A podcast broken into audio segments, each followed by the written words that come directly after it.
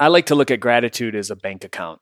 Yeah. So the more gratitude we have, the more we're investing on a future potential. Yeah. So every day, I, there's I'm required to go in gratitude. Start the day with gratitude, and I feel like uh, I believe it's abracadabra. As I speak it, it is created. mm-hmm. So when I say it out loud, I'm literally calling forth what I wish for. Yes. So if I want more uh, sex, I'm going to talk about how great my sex is in my relationship. And if I want more money, then I'm going to see abundance everywhere I go. Yes. I'm going to literally put money out on the table. I'm going to observe it. My subconscious is going to pick it up. Mhm. So everything I do that I want more of in this life experience, I'm going to uh, get grateful for it, even before it comes. Welcome to Living 4D with Paul Chek. Today's guest is Drew Canole. Drew is an author, transformation coach, and founder of Organifi. Drew has helped thousands of women and men revitalize their health, ignite their vision, and shift the course of their life forever. After reaching a dead end in his own health, Drew discovered the chasm of difference between going through the motions and living with radical intention. He now helps people tap into the big you to create the change they never thought possible. Welcome to Living 4D with Paul Chek. Today we are going to talk about You with Drew Canole. Drew is the founder of Organifi, Fit Life TV, somebody I've known for a lot of years, but I felt like I had to talk to this guy because he's accomplished a hell of a lot. And like me, he comes from some challenging beginnings. And I was recently given his book, You Detox Your Life crush your limitations and own your awesome. And I actually didn't even realize Drew had written that book or any books. Uh, it just slipped under my radar. And so, in prep for the interview, which we were going to focus more on Organifi, but I was so impressed with the book, I said, Well, geez, there's a lot we got to talk about. And Drew and I have some childhood parallels. So, Drew, welcome to mm-hmm. Living 4D with Paul Chek and you. Thank you, Paul. So surreal to be here. It's awesome, man. Yeah. Yeah, this is excellent. Well, and I'm I'm not surprised you haven't heard of the book just because I'm surrounded by a whole cadre of other works from Rumi, from all these deep, you know, Jung's books over here. This is insane, man. And this is just one room. Yeah, yeah, I've got I've got probably half a million dollars worth of books in here. I need to up my book game, you know. Yeah.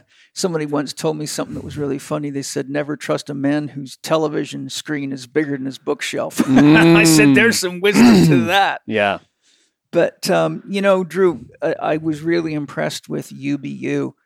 And Thank I'm you. also super impressed with Organifi, which is, you know, why you and I have a, a working relationship to share that with people on the podcast. And I've had nothing but positive feedback from people.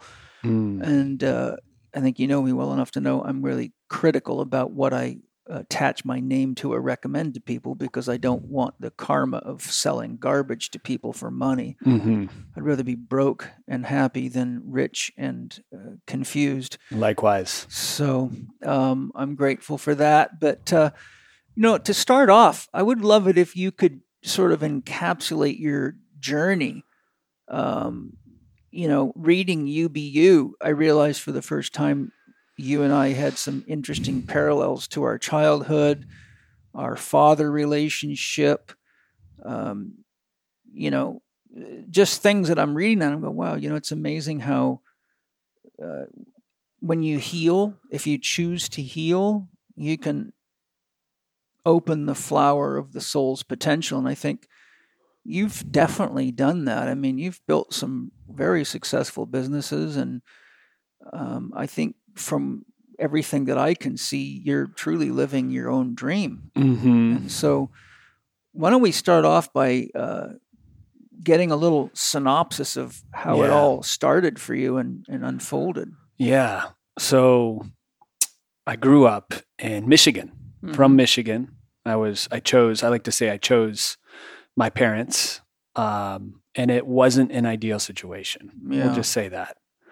Uh, Cadillac, Michigan. I was born into a family where my parents were very young. hmm They were very um, you know, strapped for cash, Mhm. and they chose to do copious amounts of heroin and Oh. meth, and Mhm. they were drug addicts. It's funny how people that often have no money get into expensive drugs. exactly. I've never figured that one out. yeah. So total drug addicts, and I witnessed this at a Mhm. young age. I witnessed people uh, very much torturing themselves Yeah. with the erratic nature of the drugs and the up and down and the relationships that they had, and they were just in constant turmoil. And I Mhm. witnessed this at a young age. So therefore, the turmoil uh, revealed itself in my life. Yeah. I was tortured. yeah. I was beat. Yeah. You know, if I, my dad would shove my head underneath the bathtub water, and if I came up out of it 30 seconds later and I cried, he would put my head back under the water. I mean, I was three, four years old. So you were already an MK Ultra. Yeah, I was a Navy SEAL in training. Yeah, exactly. yeah, which is um, A little early. a little early for that. So, of course, my relationship to the masculine and, and men in my life suffered big time. Yeah. And it's still something I'm working on every day. yeah. because I don't think trauma really goes away. It's just we figure out how to manage it better. And um, I think we, we figure out We figure it out. meaning out of it. yeah, there you go. If you don't make meaning out of it, then it stays trauma. Yeah, But if you find a way to make meaning out of it, then empathy and compassion flow through it. Mm. That's my experience. Yeah. You know. so instead of uh, it happened to me, it happened for me, kind of a thing. Yeah, you know, I, I totally agree with that. And the thing is, is that in shamanic circles, you know, I've studied a lot of the great shaman and worked with a number of them. And what the great shaman, people like Angeles Arrien, will tell you is that typically those that are destined to become healers, guides, or or shaman choose challenging childhoods Mm-hmm. and gain a lot of the kinds of wounds that turn out to be the kinds of wounds that the most people suffer from. Mm-hmm. Therefore, when they heal those wounds, all the energy trapped in the pain and in the emotion and in the body is freed and now becomes liberated energy that they can use Mm-hmm. to transfer through love and connection to others but the the key thing is that whatever we really heal we can naturally see in other people and we know how to touch and we Mm. know how to work with it because we've already had our tri- tri- trial of tears Absolutely. so seeing where you've come from you know and and what you've created it's pretty apparent to me that you've um, made that conversion Mm-hmm. And I had buckets of trauma. yeah And like I said in, in the book, you know, trauma is fuel. i love so- that yeah i got a question on that in there Yeah. So using that at a young age. And I think one of the things that really liberated me is I wanted to escape so bad from the Mhm. 3D, from the Mhm. material world, yes that I was going into dream time. And at a very young age, I had my first lucid dream when I was four. wow And I woke up and I saw this monster in this dream. And for every night for months, I would wet the bed wow as a four year old. yeah And I realized in the dream, I'm like, this is a dream. This monster isn't real. And as soon as I did that, I had compassion for this monster that made me piss the bed every night. hmm And the monster sh- shrunk.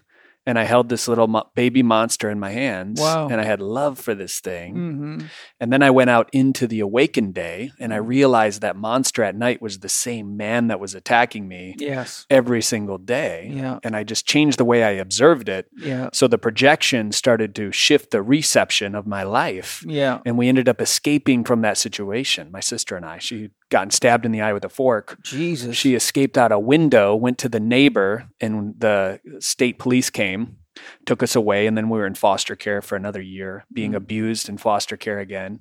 Because Yeah. you put a kid that is taught, you know, swear words are cool by their Yeah. parents and everything, and I'm I'm indoctrinated around all these other kids that are supposed to be quote unquote good. yeah And I'm like, can you please pass the fucking potatoes? Yeah. And then I'm being whipped in the bathroom and soap shoved in my mouth yeah. and trained like a Navy SEAL again, Yeah, you know? So it's uh it was a an amazing experience because you're right. It's a it, it, certainly can be amazing when you heal it, but when you're in it, it's no fun ride because I've lived Yeah. through those very types of things myself. Yeah. Yeah, so lots of lessons at a young age, which, like you said, catapulted me to really understand as above, so below, Yeah. and know that whatever I'm creating in the moment is my own manifestation. Mm-hmm. And uh, I lived my whole life like that. Mm-hmm. Like I'm in the matrix, dude. yeah. And here we are. We can either let it control us or we can separate ourselves from the box altogether. There's nothing Yeah. outside of the matrix Mhm. except non-duality, and then there's no I to have an experience, to love, to live. So you know, Arthur Young, who is someone I've studied a lot, he invented the Bell helicopter and devoted his rest of his life to the study of consciousness. Um, he says first you have to learn the laws of the matrix, Mhm. then you learn to create beyond them. I And- love that. Yeah, and so most people, unfortunately, are trying to figure out how to cheat the matrix. But he really, in his teachings, makes it clear you you can never do that because the matrix is the very basis of everything about you and everything about the universe.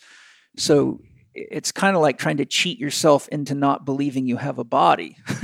all you can do is deceive yourself, you know. uh huh. So I think, you know, working with the matrix and realizing that it's powered by the consciousness of that which is whole and beyond our own ego's perception um, gives us this opportunity to to look deeper. And you know you described this in your book of like this feeling of being a kid like saying to god why the hell am i here? I had the exact same experience hmm uh, multiple times, and and uh, I also had major openings happened to me as a result of the trauma, which, which ultimately I found out I could remote view and astral travel, hmm and then um, you know through a series of experiences, I realized that the trauma had given me skills that now I was using to help other people heal.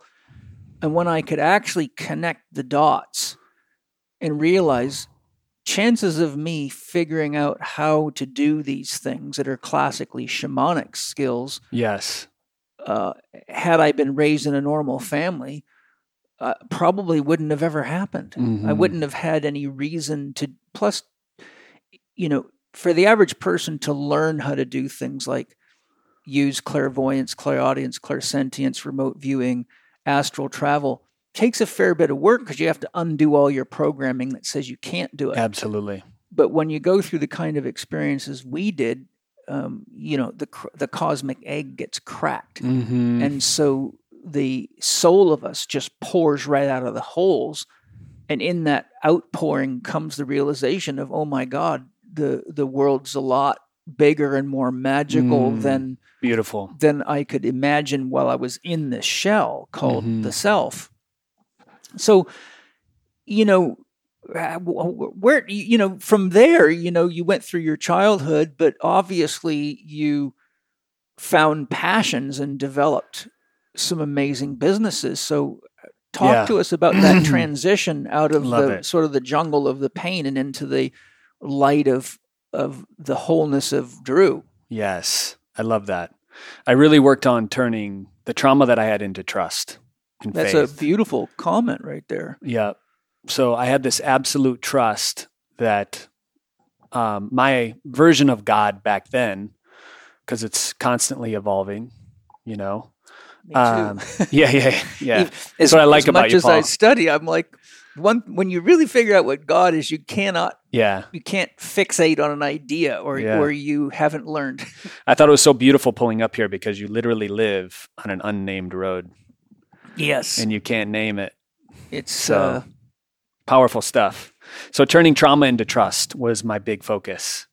And I knew I had to shift my feelings and the way that my body felt in these individual moments with my parents. yes, right? Even my adopted parents were the most loving. I got adopted when I was six. My mother was suffering from ovarian cancer, Mm, so she couldn't have kids. yeah, Young age of like 26, 27. And she's one of these women that has the biggest heart on the planet, only wanted to have children, was her lifelong goal yeah, and that was taken away from her. So she was very much doing the foster home thing. She had like 11 kids in, and the state would always take them back. And she's like, Why God? I just wanted to have kids. And she Yeah. went through her own metamorphosis. So when my sister April and I entered the house in Lake City, Michigan, small town, less than 700 people, two stoplights, Mm. big city living. When we walked in, uh, every hair on our body stood up, and it was an answer to her prayers Yeah. to have children. And she knew in that moment, and I knew that these were going to be my new parents. Um, given that, they were incredible with patience, they were incredible with understanding and compassion. My mom and dad, my dad's a truck driver, mama was a janitor my whole life. Wow. So crazy, right? Working people. Working people, blue Yeah. collar. I like to say we're at the bottom of the middle class people, which is an awesome place to be Mhm. but I also learned a lot about money from them, and I learned how not to, um, you know, project the money situation and how to create abundance, given the fact of where I am today. So it's it's interesting because every situation, like we said, we're choosing it, Yeah. and I realized those same powers that you talk about, like the astral travel, the Mhm. remote viewing. Um, I learned at a very young age to read people Yeah. and I learned energy, like feeling their energy field. Yes. Yeah. The and truth then- is in the energy, not the words. Yeah. And uh, seeing beyond the egg, Yeah. you know, the human egg, Yeah. and really tapping into the energy field and seeing before they know what they need, um, how to speak to that. Yes. So, one thing my employees say, and we have 120 people on the team now, That's a lot. yeah, is I'm always in the future talking to their highest version of who they are. Yes. And I trust people way before they even deserve it.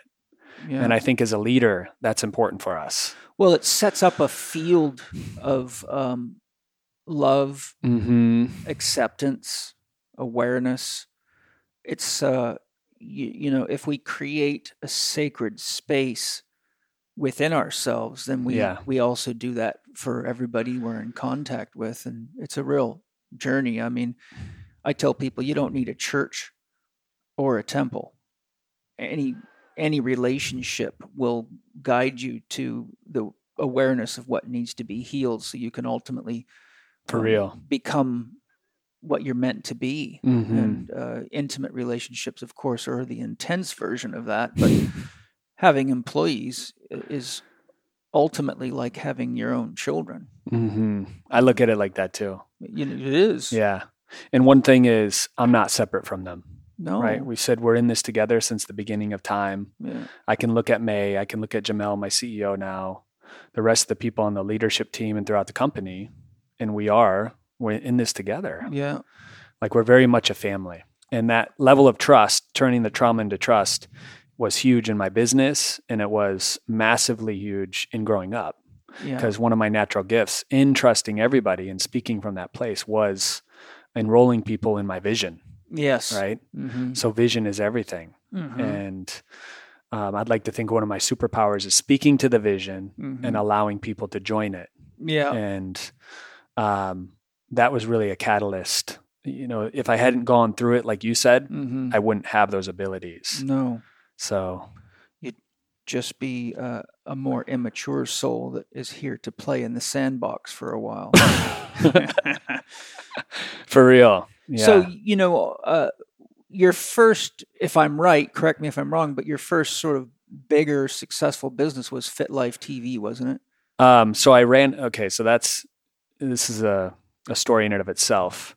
Grew up in Michigan, 25 years old. I moved down to Tampa, Florida, and I was doing mortgages. 2005, 2006, height of the real estate boom. I was doing really well as a mortgage broker, Wow. right? Like everybody was back then. And then the market kind of fell out. Yes. then my Boy, do I know about that. Yeah. Hi, this is Paul Chek, and I am super excited to share an amazing line of super nutritional products that I found called Organifi. O R G A N I F I. If you go to Organifi.com and check out their product line, they have a wide variety of excellent products. And unlike any food based product company that's ever showed interest in sponsoring the Chek Institute or any of my courses or products or videos or any of the projects I've done, that stated they were organic. When I asked them for their organic certification, I never got them. I have been through this before.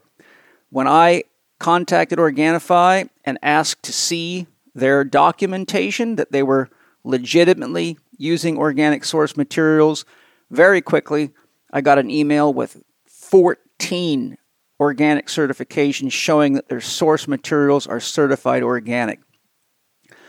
Then I put the products to the test with my family and on my own body, and I must say I was very impressed. They have a wide variety. They have green juice, red juice. They have a product called Gold that aids with sleep, muscle aches and pains, and joint stiffness. It helps bolster your immunity. It's awesome. One of my favorites is called Pure, and it's got lion's mane. It's Baobab infused. It's great for gut health, brain performance. Lion's mane is excellent for stimulating neurogenesis. I love to give it to my son Mana. Another one that's fantastic is Immunity, which is an organic superfood product and it supports your immune system. It tastes fantastic. I like to put these right in some water and mix them in and drink them or put them into tea. They have a variety of great stuff like green juices, red juice. They have Organifi Gold. It aids with restless sleep, muscle aches and pains, stiff joints, bolsters your immunity. You'll wake up feeling rejuvenated if you have that in the evening. They have awesome protein powders. Angie's about to give birth to our second child, and she's been really enjoying their protein powder. Their products are safe for pregnant mothers. I'm a very picky guy and I'm hard to impress when it comes to food products, but these guys really got me. I love the products. If you are ready to try some amazing products that can really make your life more efficient, if you don't have time to do a lot of cooking, you're a busy executive or you're a mother and you've got lots going on and you need something to give your kids now and then that's le- legitimately nutritious, good for them and organic, which means clean and high in nutrients, you can't go wrong with Organifi. Go to Organifi, O R G A N I F I dot com, and when you're checking out, put in check 20, lowercase c, lowercase h, lowercase e, lowercase k, 20, and you will get a 20% off at checkout and you will be amazed, just like I was. Can't wait to hear your feedback. Check them out, O-R-G-A-N-I-F-I dot com. When you're checking out, use the code CHEK20 for a 20% discount and prepare to be nourished, enlivened, and amazed. I'd love to hear your feedback. And then I had a I had a massive ego growing up, little e, right? Yeah. And Sometimes you need it to get through the fire, though. yeah, exactly. It pushes you. Well, you know, you, when you come from a traumatic family upbringing, if you don't have a strong sense of self, you lose your will to survive. Mm. And I Yeah. know, you know, I remember watching my father beat the hell out of my mother and uh, the rest of us kids. And what, you know, me and my brother, we we were just tiny little people. Here's a six foot four, 220 pound professional rodeo rider. who's Yeah. a- one of the strongest men I've ever met in my life, picking you up by the neck, planting you against the wall, and slapping you like a rag doll till blood squirting out of your face. And me and my brother would just go full on on the attack. We would pick up anything we could hit him Had with, to. throw at him. Yeah. And so, you know, kind of like your your your monster that you talked Yeah. about. When you realize there's monsters in your life and there's nowhere to run, then paradoxically you grow an ego as a survival strategy. hmm But then later we learn that that ego can actually cause us some problems, and and and then we're given all these opportunities to heal. So I'm just saying. Of course, you had a big ego coming from that. You'd have to, because there's only other one no other option, and that's low self esteem. And then you're probably going to end up a drug addict to emulate your parents because those are the two sides of that coin. One hundred percent You either victim. you either become the victim Mhm. and medicate like mom and dad taught you to, or you become the hero. And not everybody's as excited about our hero ness as we are sometimes. beating your own drum in your band. Yeah. yeah. So that was me for many years. And I was Yeah. successful with the mortgages. I started a credit and debt settlement company, which Mhm. had success. Um, but I wasn't passionate about it. I wasn't helping people.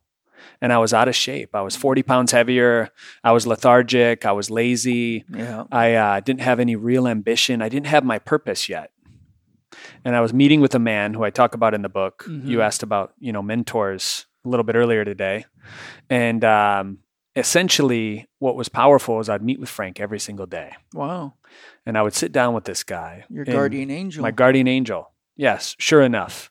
And I would meet with him and we would read, uh, you know, books like this, yeah. books by, um, you know, Joel Goldsmith, Yeah. Neville Goddard, Mm-hmm. a lot of these classic books that we would Mhm. read together. We studied uh, Christian science at the time, My mother was a Christian scientist. which is a great program, right? Mentally, like it just sets you up. Yeah. Um, there's a lot of good things and there's a lot of, you know, maybe not so yeah, like don't see medical doctors even Yeah. when you need one. there's the extremist of, Yeah. for real. Yeah, Mary Baker Eddy is the founder of Christian yeah, Science. woman in the 1800s. Yeah. Like how powerful is that? Yeah. So studied that, and uh, which laid a lot of the foundational work that I used in actually building Fit Life. So I made a. He said, if you do one thing in this world, Drew, make sure whatever you choose to do, you're helping other people Yeah. every day. That's what it's all about. He's 87 at the time, a sage. wow. Walks into a room, people are just healed by that presence, That's that amazing. energy. What a gift. Yeah, such a gift to me. And we met for probably four or five years, Wow. at least three, four days a week. Perfect. Still dear in my heart. Yeah. Talked to him and I listened to him. I bought an HD flip cam Mhm. and I started recording videos on helping people heal. That's nice. And that's when I came across your book. oh, really? Yeah. So I, uh, how to eat, move, and be healthy. yeah, how to eat, move, and be healthy, which was a catalyst for me. So thank you for writing that. I was writing that while you were selling mortgages. yeah. And uh, so, of course, I was inspired by that. And I recorded a video every day for months on end showing people how to be healthy, how to so that is that how you ultimately started Fit Life TV. That's great. What Yeah. a, so so there you see the power of one's own healing becomes a gift to the world. Exactly. Your mess becomes your mission. Yeah. So I was uh, shooting these YouTube videos and we grew our YouTube following back then, which, you know, they call them influencers today, but really we were one of the first influencers on YouTube back Yeah. then. And we just created content, not to make money, but just to help people. Yeah, that's what I do. That's my Yeah. social service. I've got yeah, I think over you know probably 550 plus videos out there that I saw the room with all the recordings and everything. It's it's insane, man. You've done so much good work. oh well, I'm just like you. I'm just uh once you realize who you are, Yeah. Exactly. then you know what you are, then you know why you're here and hmm and then you uh, if you, you can always tell who knows because they live that way Yeah. you can tell who knows intellectually because they talk a good show in a coffee shop hmm but then they go right back to living in ways that are you know counterproductive and not healing and not things that you'd want others to emulate Mhm. so um, Which is a lot of society today. It is. It's a lot of society. It's a lot of leaders, gurus, spiritual teachers. It's unfortunately a lot of cut and paste experts. But, you know, that's when you walk the trail of tears, like both of us have, you you know what it looks like to to be with people that are unconscious and disintegrated. And then when you find someone like your mentor, for me it was the Self Realization Fellowship monks, my mother. Mm, Yogananda. Yeah. I've studied that. Yeah, my mother left Christian Science um, and joined the Self Realization Fellowship with the monks and Yogananda's teachings when I was 12. Powerful. So I got to see the difference between being in a Sunday school where nobody would answer my questions and I could get in trouble for asking them hmm to monks that could give me understandable, practical, clear answers to any question I could give them hmm and acted even in the face of challenging circumstances as though they were well loving compassionate enlightened well self-managed and clear and Yeah. so when you get to shift from the chaos to see what it looks like when you're working with someone that is operating from their heart then um, it has a, a, a profound impact on you hmm certainly did for me. Totally. I love the SRF teachings as well, and the Mhm. monks over there and the gardens in Encinitas. We're so blessed to be so close to it. Yes, that's where I had my first full blown samadhi union with the universe. I was sitting there Mm. paradoxically teaching two of my students that had come from Australia to take an advanced training program with me, and they asked me if I would teach them to meditate. And so I taught them the basics. And then about a half an hour later, all of a sudden, I found myself coming back into my body after being one with the whole universe, and I was in a state of utter shock when I came into my body, it was so profound because my whole body jumped like something had fallen on it, uh huh. and I'm I realized, oh my God, I I had just become one with everything. And when I came back in and jumped, I kind of emitted a noise, and they looked at me, and they had this look on their eyes like they were in shock, and they go, "What just happened?" I said, I don't know about you guys, but I just became one with all that is and totally forgot that I was a human being. And they said, they're twins. Yeah. And they simultaneously said, so did we. Oh it was oh their my first time to god. meditate. And it was at my favorite Oh my god. bench at the Self Realization Fellowship Gardens was if you walk right along the cliff, yes. right where there's a house over there, Oh, there's a couple of benches right there. by the pool. Past That's the pool. past the pool. past okay. the pool. You keep walking, uh, you would be going um, north, Yeah. uh, and then you get to the, where there's a fence and there's a big house that the monks actually bought to to house the monks. The SRF bought, but there's you're quite right close to the cliff there, and there's two uh, like park benches, and we were Yes. side by side on those benches. What an experience. Yeah. So, are you still doing um, SRF's meditations? No, I, I explore lots of things as you can Yeah, see, but of I've studied with, uh, you know, Master Feng Ha, Tai Chi, and Qigong Master. I took training in medical Qigong. I've studied countless different types of meditative arts. I've studied Sufism. I've studied all the world's religions. I Rumi. love Sufism too. Yeah, I've studied Mhm. Rumi extensively. Um, so really, what I do, I, I, I feel it. It's my duty to explore and to synthesize, to de- develop enough awareness of what works for what types of situations, so that when I'm working with my patients or my students, I can suggest what I think is ideal for their mindset and their needs. So I spent my whole life practicing, and I work with a technique until I feel like, okay, I've got enough wisdom and mastery that I can, um, going further might benefit me, Mm-hmm. but I don't need to go further at the expense of learning other techniques that might be helpful to other people. Yeah. I've been doing almost daily Tai Chi for about 17 years, and I pretty much meditate every day in the sauna at the end of the day. Uh, I don't get f- freaked out if I don't do it, meaning, like, I would say I typically hit about five days a week in my meditations at night, usually for a half an hour.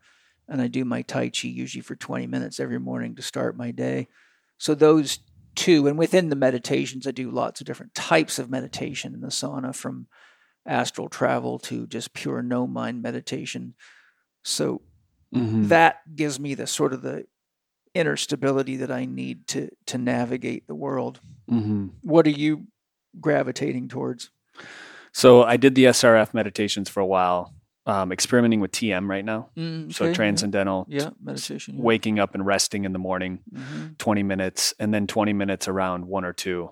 Because I get up around 3 4 o'clock. Yeah, I get up early too. Yeah, I knew you were you're a lion chronotype. Yeah, I am. Um, I, I move with the sun. hmm me too. and I try to watch the sunrise every morning too. It's beautiful. I did a year of Egyptian sun gazing, where my I love soul sun gazing. Had me get up with the rising sun and go down and meditate for the last hour and that was that was the year I was a vegetarian and that was quite a profound um, year for me.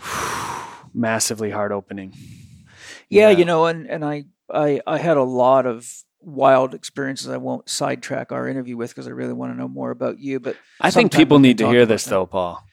well, I, I have mentioned it in in I think in my Evolve Yourself series. I I mentioned it, but yeah.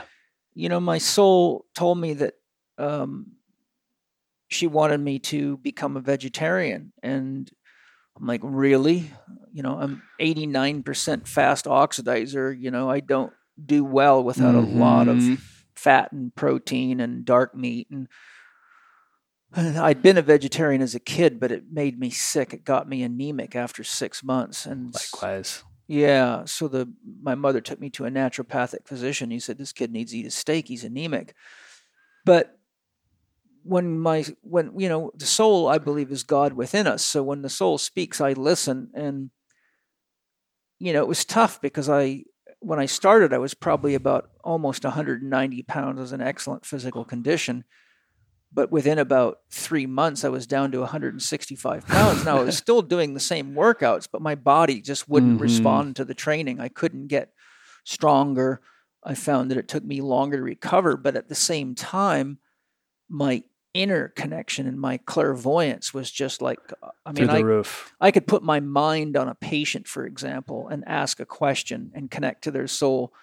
And I would see what their soul wanted me to see, like I'm sitting here looking at you right now. hmm And so a lot of other things begin to happen from spirit guides coming from other dimensions, shaman from uh, that have left the earth plane coming to teach me. And so I spent hours and hours rattling and drumming and learning different chants and different Mhm. techniques, working with various gemstones and just stuff that ultimately became um, tools I used to help people heal. But I developed a profound relationship with the consciousness of the sun. And uh, it guides me to this very day. Yeah. Likewise. Isn't it amazing? I went over to a, uh ashram, uh, the Great White Brotherhood, actually. Steiner was part of the Great White Brotherhood. Yeah. And uh, in France, south of France this year. hmm And they have sun gazing every day. Wow. And Master Mikhaël Aïvanhov in the 1930s was teaching all these people how to literally sun gaze and burn off any entities that aren't serving you anymore Yeah. and just really hmm that internal work. hmm And there's something magical that happens in that time. We were over there for about a week, my girlfriend and I. She's That's all good. about this stuff. That's perfect. Yeah. So Yeah. super powerful though. And I, I can relate to the vegetarian stuff. Yeah. I went vegan for six months and I Mhm. Was about 190 and then I got down to like 150 pounds. Well, I was Pale. 189 when I started Yeah. and got to 164, 165. Yeah. I just lost all my muscle. Mhm. Like you, I was doing the same workout Mhm. and uh, it just wasn't serving my body. As a fast oxidizer too. Well, the day so that my mesomorph. Soul said, okay, you can eat fish and eggs now, I almost had a freaking hard on. I was so excited. and, you know, I kept saying to my, because I was getting hungrier and hungrier, and the smell Uh-huh. of meat would just turn me into a dragon. And I'm like, I would say, Are you sure you don't want me to eat meat? I am really hungry. And the answer was no, don't eat it. It took a lot of discipline for me to go through that for a year. yeah. And I got ridiculed like a son of a bitch, man. I got nasty letters from all over the world from my students saying I was a hypocrite. You told us not to do that. I said, No, I never told you not to do that. I told you to listen to your soul. And I also told you to use this the techniques for listening Yeah. to your body. And I said, I'm being guided by my soul. And believe me, it takes a lot of discipline for me to do this. But man, did I get attacked for that. And I had friends giving me uh, funny T-shirts. One one of my buddies from Canada, Matt Nickel, who's a famous strength coach, he gave me a T-shirt. He says something I can't I can't remember exactly what it says. Vegetarian, a village idiot who can't hunt, uh, can't, can't think, and is useless to the tribe. And I'm like, okay, I'll wear that. You know, Uh huh. I think uh, back then when you did it too, it wasn't cool to be a vegan. Not so there was really. probably even more ridicule. you know the thing is, is that so many of my students were were muscle power people. Yeah. and they they had selective hearing when i would speak about the spiritual aspects of my teachings they would kind of just go phase out their their Mhm. shadow would block it but you know anything about how to make your muscles bigger win run faster jump higher then they were all ears All about it. but as soon as I talked about things that they weren't ready to do the work to understand, they would ignore me. So when it, when I went into this phase of my life, they acted as though it was some kind of a surprise and that Mhm. they couldn't grasp the fact that I was being guided by my higher self because they just didn't want to engage a concept like that because as soon as you start engaging the the higher self well then the ego has to take a back seat And so the ego, as I'm sure you're very aware, does not like losing its illusion of control.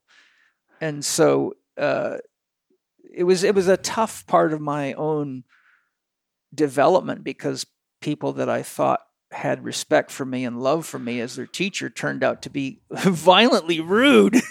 and so I really had to go deeper into God to say, why do you keep putting me in these situations? To, to and, the, and my soul would say, to the degree they treat you like that, it means they need your help. Don't forget. And I'm uh-huh. like, oh my God, uh-huh. yes, okay. I don't. Sometimes it was hard to be that loving and yeah. and I still have to work on it sometimes every day really because there's a lot of fire in me. yeah. I think uh yeah, I commend what you did. I think you know when I do like 7 days of fasting and mm. I'll do the juice and then 3 days of water and then a day of dry fasting or whatever it is, your spiritual abilities it just opens up. It cleans the house, doesn't it's it? It's just like every day is a uh, I had a teacher tell me this every day you fast is another chakra that's opened up completely. Yeah. And at day seven, you see everything. Yeah. And it's like you could bilocate your consciousness and tell what every person at the table had for lunch. Yeah. And you're just telling them, yeah. like, it's wild, man. It and that makes you want to continue. It does. The big risk with fasting is people die because it feels so good. Yeah. And it heals your body in such a way.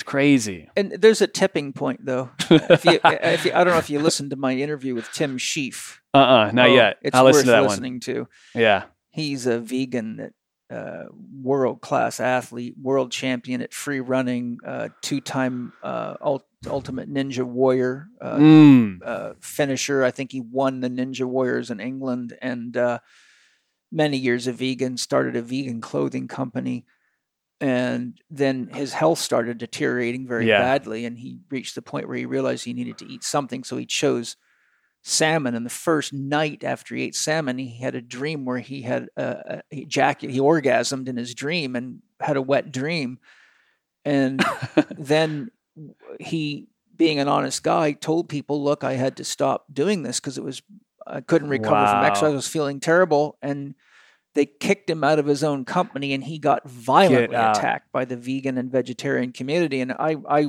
penny forwarded me an article about this. And uh, when i read it i'm like this guy is a fucking hero. Yeah. he needs to be celebrated. Yeah. He was honest with people and they attacked him for being honest and 100%. they don't want to hear the truth. So anyhow if you haven't listened to that or all of you that are listening haven't listened to my podcast with tim shieff it's a real real honest look at the danger of an ism, but the courage of a riddle warrior. Mm, I love that. Yeah. And I'm going to eat more salmon. Good. well, Drew, I, I love hearing your history. It's amazing the parallels we have. Mm-hmm. And, um, you know, I've, I've found these parallels in a lot of people who devote their lives to healing and supporting the world. Um, many times I've sat here listening to people and just having deja vu. You know, it's just like, okay, there's a pattern emerging mm-hmm. here. So when and for those of you listening, if you're hearing this, really hearing it from your heart, you realize the pain and the challenges are actually gifts if you uh, work with them mm-hmm. and and allow yourself to. Uh, you know, I, I tell my students flowers grow in shit but it's up to you to plant the flowers instead of focusing on the shit, you know? Mm-hmm.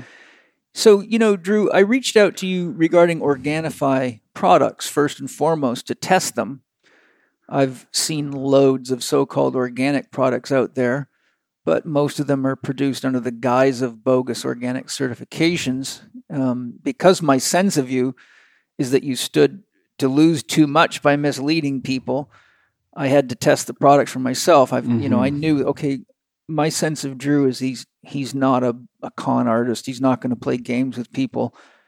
And I started seeing your ads all over the place, and I thought, okay, he's really up to something, and it's obviously selling well, or he wouldn't be able to afford to do all this advertising. Mm-hmm. I better test this because I'd love to find something that I like that I can recommend. Because as you know, a lot of people are just so busy they don't even really take time to eat properly or yeah. You know, look at the kids who's living out of microwave ovens. And I thought, wow, if I can find something that is easy to use and is high quality, mm-hmm. then it would be a great gift to people. So that's what led me to testing your products. And I shared them with my family and friends and a lot of my elite athlete clients, and I got nothing but positive feedback. Yes. And as I shared with you earlier, even though I have food intolerances to several of the ingredients, I had to test them and see, you know, how to.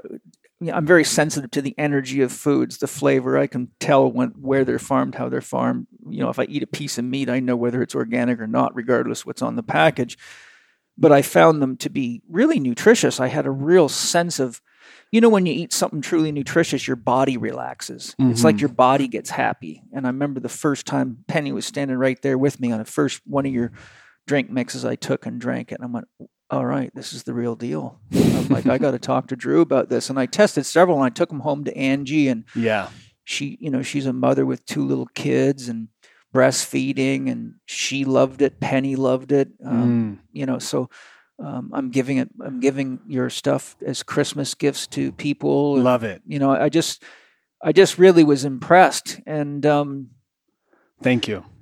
You know, I know um, using organic source materials has to really increase your base cost significantly. Could you share your motivation to use certified organic ingredients Absolutely. in your Organifi products? Because I know it's it's really not easy to get real organic stuff. And the first thing I did when I when I um, thought, okay, I want to see if Drew's interested in sponsoring the podcast, but before I do, I got to make sure it's real organic stuff. Mhm. And, and your staff sent me, I think, 14 organic certifications. yeah. And I'm like, okay, he's because every other company that I've done that with won't share their organic certifications, which as soon as that happens, a good example is Juice Plus was after me for years, just Mhm. hounding me. They would call me. And it got to the point where they had a PhD researcher that worked for them call me, and that PhD researcher could not answer my questions, skirted around them. And when I asked for their organic certifications, they said it's proprietary information. I said, that is absolutely ridiculous. Why would you want to keep secret what makes your food source clean and nutritious? hmm So I would never, ever do it because they wouldn't give me the info. So, you know, when you look at the cost of it, when you look at Yeah. the, the, the need to stay on top of the cleanliness of it, it's a lot of work for you. So what, what led to you making Organifi and choosing to go the hard route to produce a good product? Uh, first of all, Paul, thank you for all the work that you do and the respect that you've cultivated throughout time with the people that follow you, the people that are devoted to your mission and your movement. You. I know that they're at the highest level of education Yes, and they're at the highest level of what can I put in this life vessel, this human vehicle, uh, in this lifetime to get the most out of it. yes. Right. Yeah. So uh, thank you for that.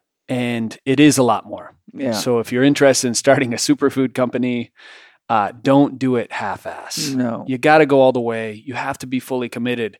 And in being fully committed, there's arduous testing. There is, and, and if you don't do it right, then there's no super in the food. Yeah, there's no super in the food. In fact, it can be very damaging, Exactly. right?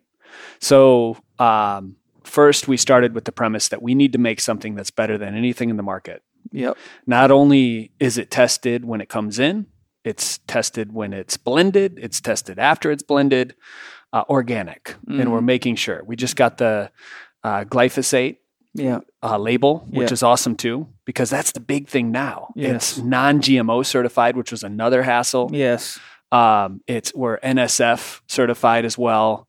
Um, and we we do all the testing to make sure we're getting the very best. Mhm. Not only that, we're choosing ingredients that have their own clinical trials That's great. Yeah. more often than not. You know, Yeah. like the ingredients we choose, there has to be at least one core ingredient that is showing clinical results Yes. and evidence to impact the human biology. Such as lion's mane. such as lion's mane. yeah. Talk and- about lion's mane. Cordyceps and Yeah, NGF, uh, you know, nerve growth factor, increasing that, helping with dementia. yeah. The coffee berry extract we use Yeah. increases BDNF by up to 129% in clinical trials. What's BDNF? brain derived nootropic Oh, factor? no, no, yes. Yeah. yeah. So they say that, and if you're listening to this, you know, for the longest time, the belief was you can't grow new brain cells. Yeah, of course. But there's certain things that you can eat and consume, superfoods yeah. Mhm. that can do it, and there's other things you can do as well yeah. that help with that. So starting with that premise that we're committed to the highest level, the highest level of integrity uh, with the superfoods that we create, Yeah. and um, you know, when you said that you you were looking at the ingredients, I just saw you as the shaman that you are, remote viewing all the crops and like making sure the people are taken care of, making sure there's solar power, making sure it's sustainable, making sure the water is vortexed. Well, you know, Like- the thing for me is is is I I have a deep understanding of the concept of karma. And you know, I Mhm. tell my students love is a boomerang. Whatever you put out will come home to you. Yeah. And for me to promote something on the podcast, I have to know that I'm actually enhancing a person's life. I don't give a fuck how much money you offer me. You could offer me $10 billion and I would rather not have the money, but, but be able to go to sleep at night knowing, you know, I tell people when you die, you get to experience the truth of yourself, but you get to be on the receptive end of yourself. And as a medicine man and spirit guide, I've worked with people in the death process. I've uh, had many shamanic experiences where I've asked to experience death. And I have a visceral experience of what that entails. And, you know, for me, the, the, I have to be congruent because in order for me to do my work, anytime I'm not congruent, it creates a layer of illusion. And I don't want layers of illusion Mhm. inside of myself. So, you know, it took me a long time to find something uh, that I could get behind. And, and strangely enough, it turned out to be you, a guy that used to be in, uh, you know, the gym in Mhm. La Jolla and Uh huh. who I ran into over these years. I'm like, holy shit, man, how strange is the world? You know? yeah. And uh, it's been an amazing ride. Organifi's been around for five years. yeah. So we started with one, uh, the green juice, hmm and we only worked on that for like 14 months. So you got your your kind of your your skills built Yeah. on that one. Yeah. My business was at the time very much organic in nature, where we were getting organic traffic for Fit Life TV, about 16 million hits a month, That's a lot. and we were selling information, Yes. right? Teaching people how to juice, how to make smoothies, Yeah. different plant based alchemy. And the business, we were losing about 30 grand the first month. And for nine months straight, I kept losing money over Yeah. and over and over 50 grand a month at the end of it. All in all, about 550 grand I lost in nine months. Yeah. Um, and then the, the field goal, you know, was the Organifi. Right. Placed my first, first purchase order of 3,000 units with the team. We had five people on the team back then. And I just said, God, if this is it, you know, make a miracle happen. Yeah. And two weeks later, we launched Organifi and we sold out five times of the green juice. We went from ordering 3,000 units to 100,000 units. We've now, uh, that, that one SKU, that one product, 2 million people have purchased. So do you? So, this this is with all these products yeah. and all this source material. This is a massive amount of product coming in. How, how do you do? You have a warehouse or you, where, Yeah. how do you do it, or does someone do Yeah. the formulations for you once you give them the recipes, or how do you handle all that? So, you never want to put all your eggs in one basket. No. So, you need multiple formulators Yeah. because you don't want everybody holding the cards to what tastes great. Yeah. You want them to be artists. You want them to be alchemists. Yes. You want them to understand Mother Nature and her principles of alchemic mixes and Yeah. whatnot. hmm And then also manufacturing. Yeah. You got to have multiple manufacturing warehouses. Yeah. You have to have multiple distribution centers. Otherwise, you can you can just get broken if one Yeah. goes down. And you're competing with Amazon. So now it's day shipping, like 30 minute shipping with drones flying into your house. Like, Crazy stuff. you're man. competing against that. Wow. So now it's the operation has expanded so much where prices go up. Yes. And when you're dealing with organic, it's generally 30 to 40% more when we're talking superfoods. Yes. So you can't get by at selling it for 30 or 40 bucks because the value is in the ingredients. It is. It's in the way that it, the food is treated is it's in the way that you know even the farms. but you know, the thing is, I tell people all the time, you know, because so many people get fixated on the price because our culture shops for food like they shop for gas. yes. I say that's because you guys think food is nothing but energy, but you're missing one of the most important ingredients, and that's called information. hmm Real food has information that helps direct your physiology, helps your cells have the resources to heal. If you buy cheap food, you're buying food that's confused, that's chemically poisoned, and it disinforms your body. It creates Mhm. chaos in your body, and you actually save money on food that you end up spending on doctors and therapists and pills and you know treatment centers and all that. But the other thing is is when you're spending money on certified organic food, your money is going back into the earth. It's actually circulating and supporting the planet. And I think, fuck, there is no better thing to invest in Mm-mm. than the soil because Yeah. it's the future of our children. It's the future of all of us. You, you know, you are what you eat Yes. and you are what you don't excrete Yep. What So- you absorb. if you're if you're filling yourself full of toxins that your body can't get rid of, they're going to poison you and cause all kinds of problems. If you're filling yourself full of food that doesn't have nutrition, most people don't realize it costs them more resources, more energy, and more nutrition to run junk food from mouth to anus than the food provides. So every meal, it's like you're using a credit card. But if you don't pay the debt back, it shows up. The debt collector, the mafia, shows up as illness and disease and says, Mhm. "Here's your payback." Which is running rampant now. It is Disease seriously is up. Heart disease is up. unbelievable. Cancer is up everywhere. everywhere. Psychological problems, and pre- depression, anxiety, suicide. It's like we're watching the whole thing spin down. Zombies. Yeah, It's a real, real world zombie apocalypse. I walk in the airport. yeah, people are like this head down on their phones they're not communicating with other people i think one of the big side effects of fueling your body with nutrition that's organic that's powerful superfoods yeah. is you become vastly more aware You of do. who you are Mhm. and how you make other people feel yeah, i tell my employees all the time i'm like we're not serving food guys this is liquid light it is. and if you look at ashwagandha, you look at some of these ancient Ayurvedic herbs and superfoods that we use, Yeah. you'll see that the biophotons in the DNA Yes. actually shift yes, for your light body. So you're literally becoming more aware. I think one of the greatest works that I have in front of me is changing somebody's blood. yeah. And there's nothing more cosmic than that. You know, too, uh, I studied Fritz Albert Popp's work. He was the Mhm. first one to identify that foods were producing photons, and he showed that commercially farmed uh, produce foods um, emitted different frequencies of light that was very chaotic, Mm-hmm. and it usually. If I remember right, it's been years since I studied that research, but it would it would dump its light and then just die. But then when he analyzed organic food, he found that the light was very coherent and ordered and that there was more light available. It was giving more energy and it could sustain that, you know. Guess what happened when he released his research?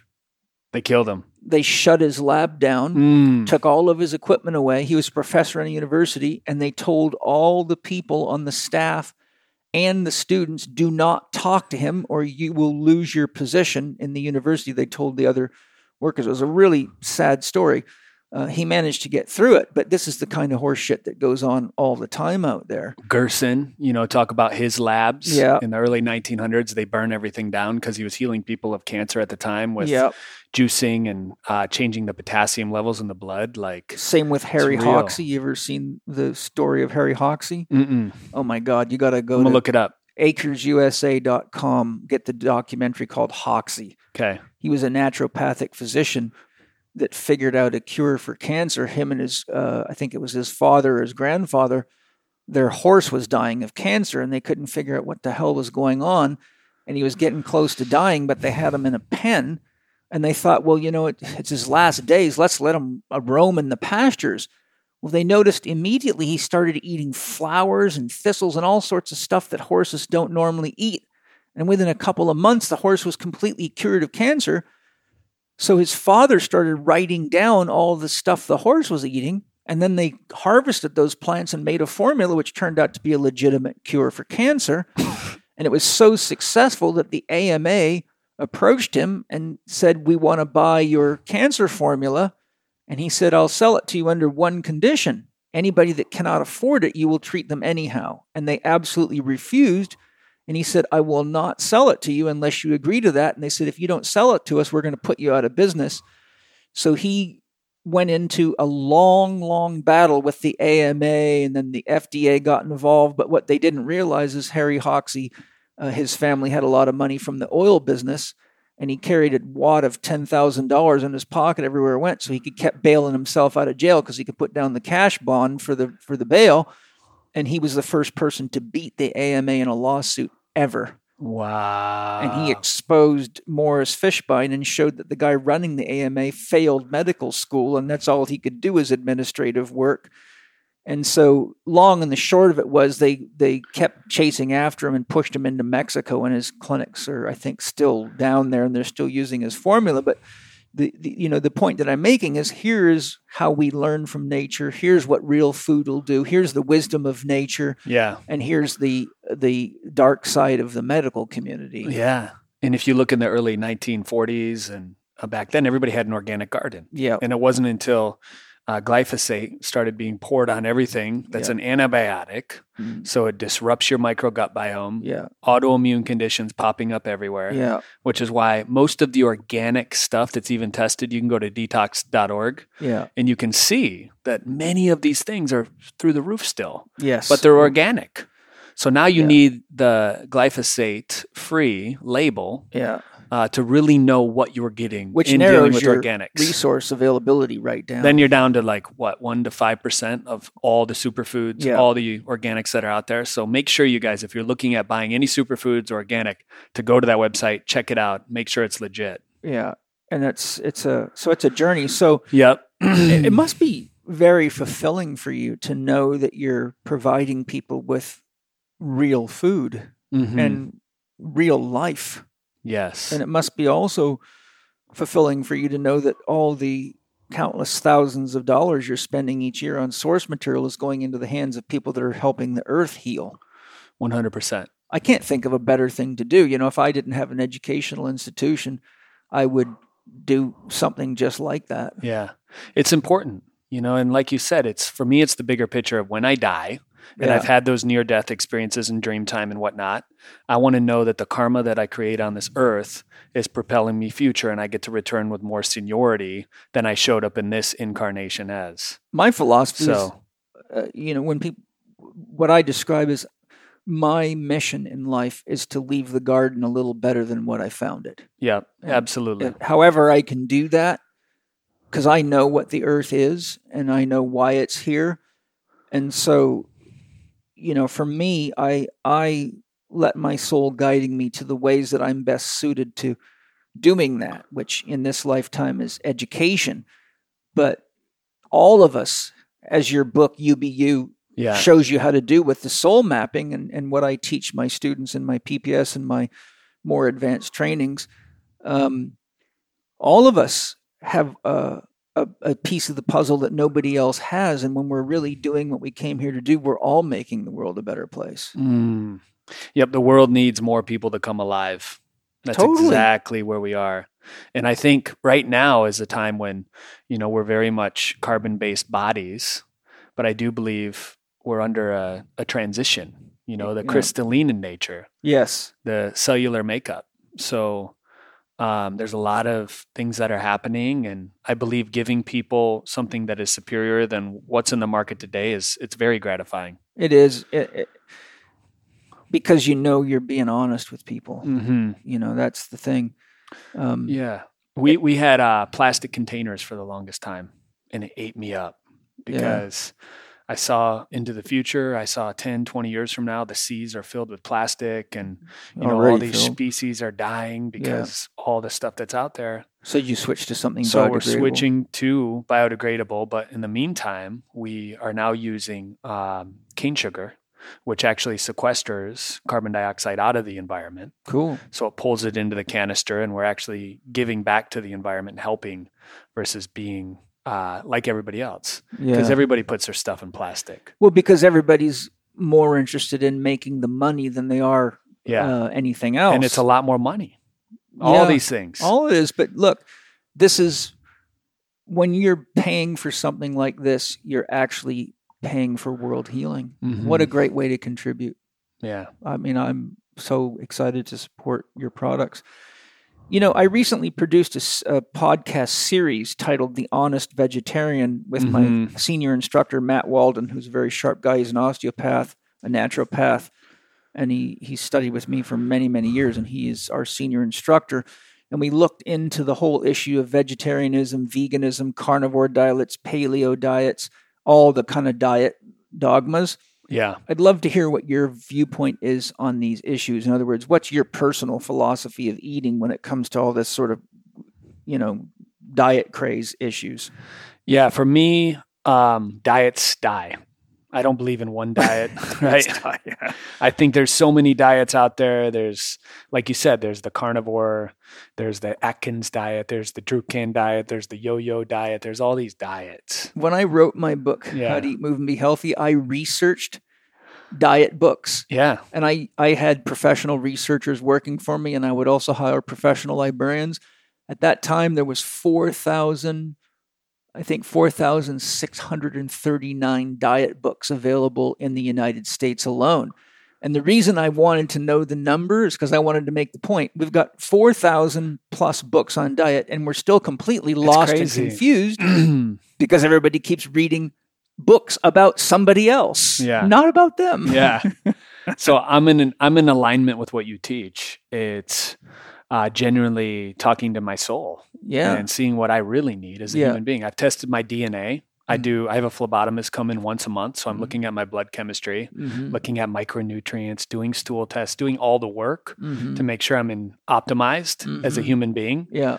Uh, but what it very much looks like is I get 80% of my fuel from vegetables. Mhm. I still eat wild game Mhm. because my ancestry is more about that. Yeah. Lots of fish, lots of omega 3s from that.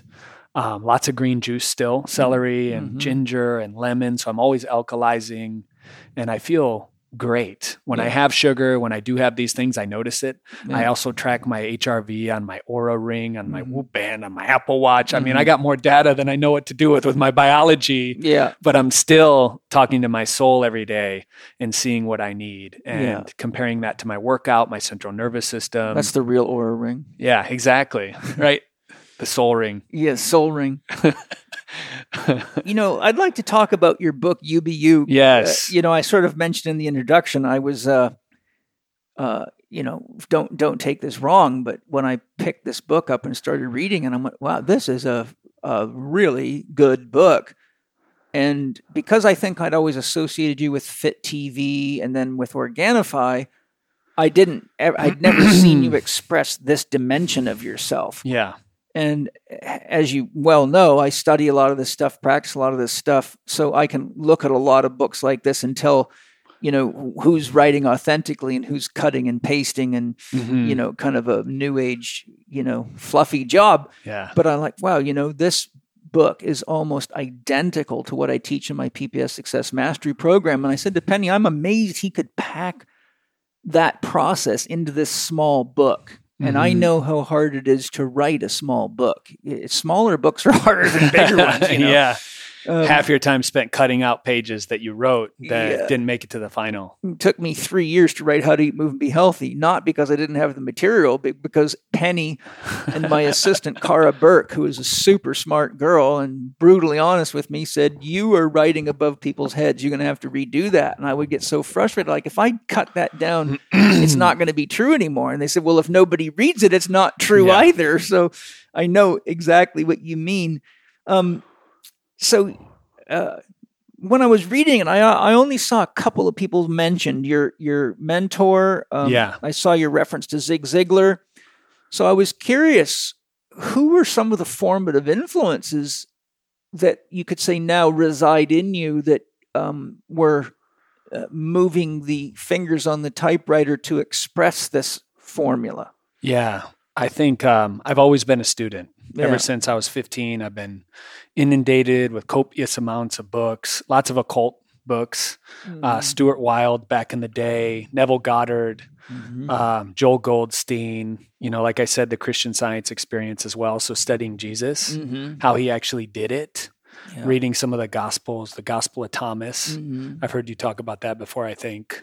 Well, I, Um, I usually talk about the um, falsities attributed to Jesus and and uh, how all those teachings have been manipulated by the Yeah. church. But if you really, and this is why I often quote Deepak's book, The Third Jesus, because he wrote the a book for the Christians to say if you really want to practice Christianity, well then here it is. hmm Anything else is is not real Christianity, and I I just wanted to kiss Deepak for that because he um, he he gave the Christians a real blow of truth. And when I say that, I don't mean all Christians. I mean people that are caught in corporate religious ideology, um, which, which is you know a long story we don't have to get into. But there's a big difference, you know, when you really look at the teachings of Jesus.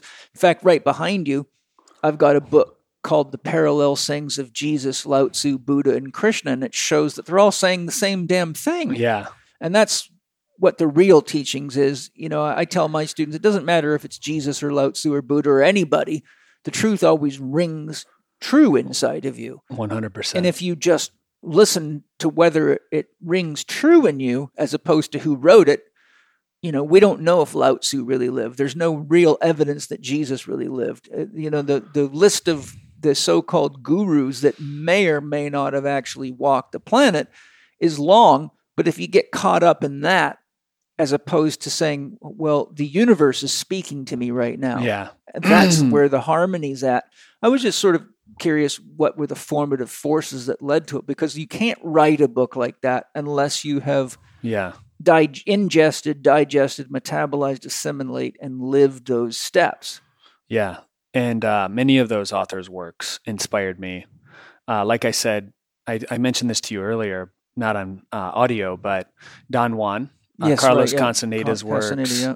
I'm training with uh, Don Javier, who has been instrumental in my Dreamtime expansion. Yeah, So now going into Dreamtime at night, getting the context, understanding, waking up, lucid traveling to you know the fourth gate, Mhm. helping other people heal in Yeah. Dreamtime as one of my gifts as well has been instrumental. So he's taught me how to do that. Um, and you know, like, I would say I collect information like into you though. yeah, You eventually you become the living book, yeah. the living book of knowledge. Mhm. That's when it's So- real knowledge. Yeah. Yeah. So that's the goal. And um, yeah, I've had many mentors, coaches, and they always show up. I, I am a student of life. Yes, I could be next to a homeless person on the street, and all of a sudden a message from God comes through this, this being, Yeah, and it's tears come out of my eyes. Yeah. And I'm like, thank you for that. I've been waiting for that for months. yeah. They don't even know what just happened, Yeah. but it's like the big you, right? Yeah. You be you, You be you. is talking to me, Yeah. and I'm going to listen. Yeah. So I'm on a journey to peel back the layers of the onion and just keep connecting to that soul, like you said. yeah, Uh, and the deeper I go, uh, it's humbling because there's, I could live a thousand years and I'll still have a fraction of what I'm here to discover and who I'm here to help. Well, it's an infinite journey. You know, a lot of people have this confused idea of enlightenment. They think when a person's enlightened that they know everything and that's the end. But, you know, we're only in one dimensional slice of an infinite dimension, dimensional uh, existence of consciousness or God. So, you know, uh, the Earth plane, even if you mastered the Earth plane, there's there's millions and millions of planets throughout the universe, and then you get into the. In other words, there's so many ways to experience life, to experience consciousness, to experience growth. Um, you know, the word enlightenment really just means awake, and once you're awake, then you're also capable of listening. You're Mhm. capable of using your inner compass, and you're capable of letting Source guide you to the people, places, even challenges that are necessary to to grow you. Mm-hmm. And I think your book's a great formula for that. And in fact, on on uh, page one twenty, you describe the wow goggles and uh, reminding us to take time to see and appreciate the amazing wonders of life. Uh, personally, the more I've studied, explored, and practiced and grown spiritually, the more I've used my wow goggles permanently and see through my third eye and heart. Um, what factors do you feel have led so many to being constantly surrounded uh, by miracles but not tending to see them?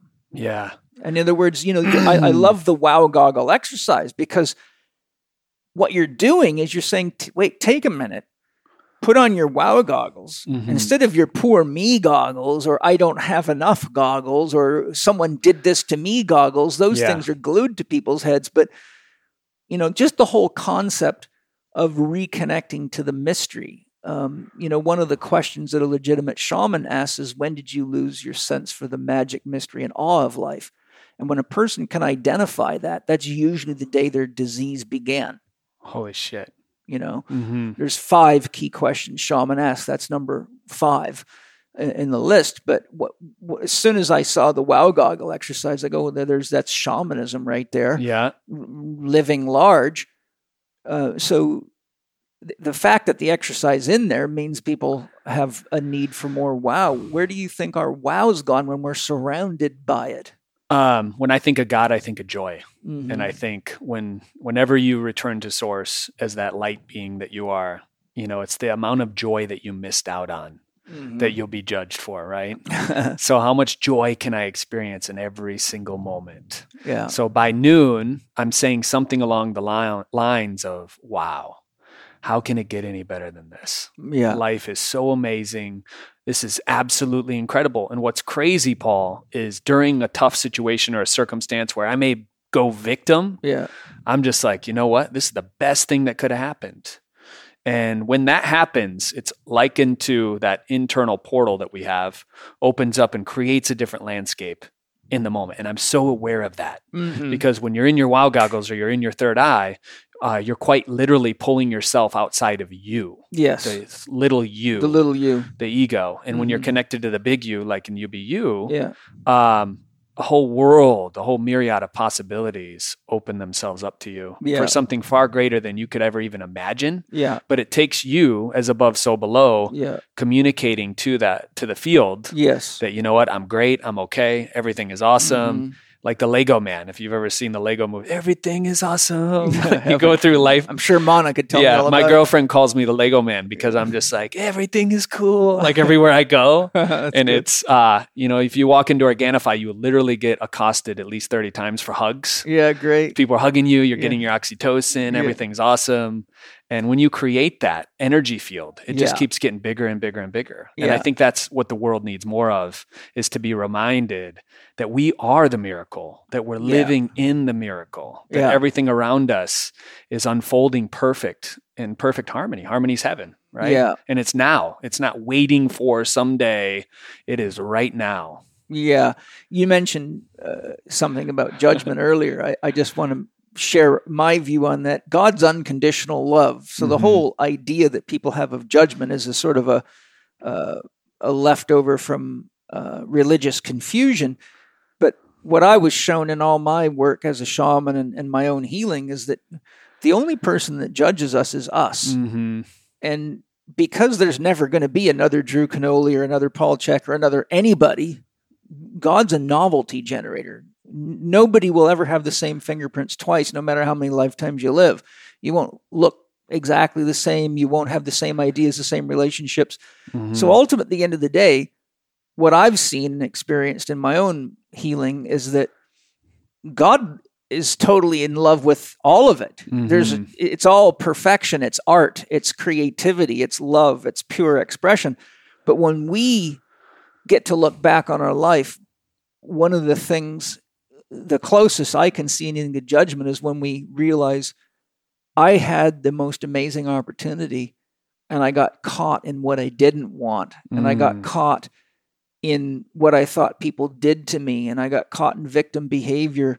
And I didn't take the opportunity to trust that God was leading me into exactly the experiences that I needed to grow and become more like Source. Mm-hmm. So it's it's not a judgment like you've done something wrong, bad boy, bad girl. It's more of a a realization of the fact that we took our wow goggles off and that everybody that was here was was the divine giving us the Yes. experiences that we ultimately Yes. wanted. So then we realize when we take a body on next time what we're sure we're going to not do, which is take our wow goggles off so quick.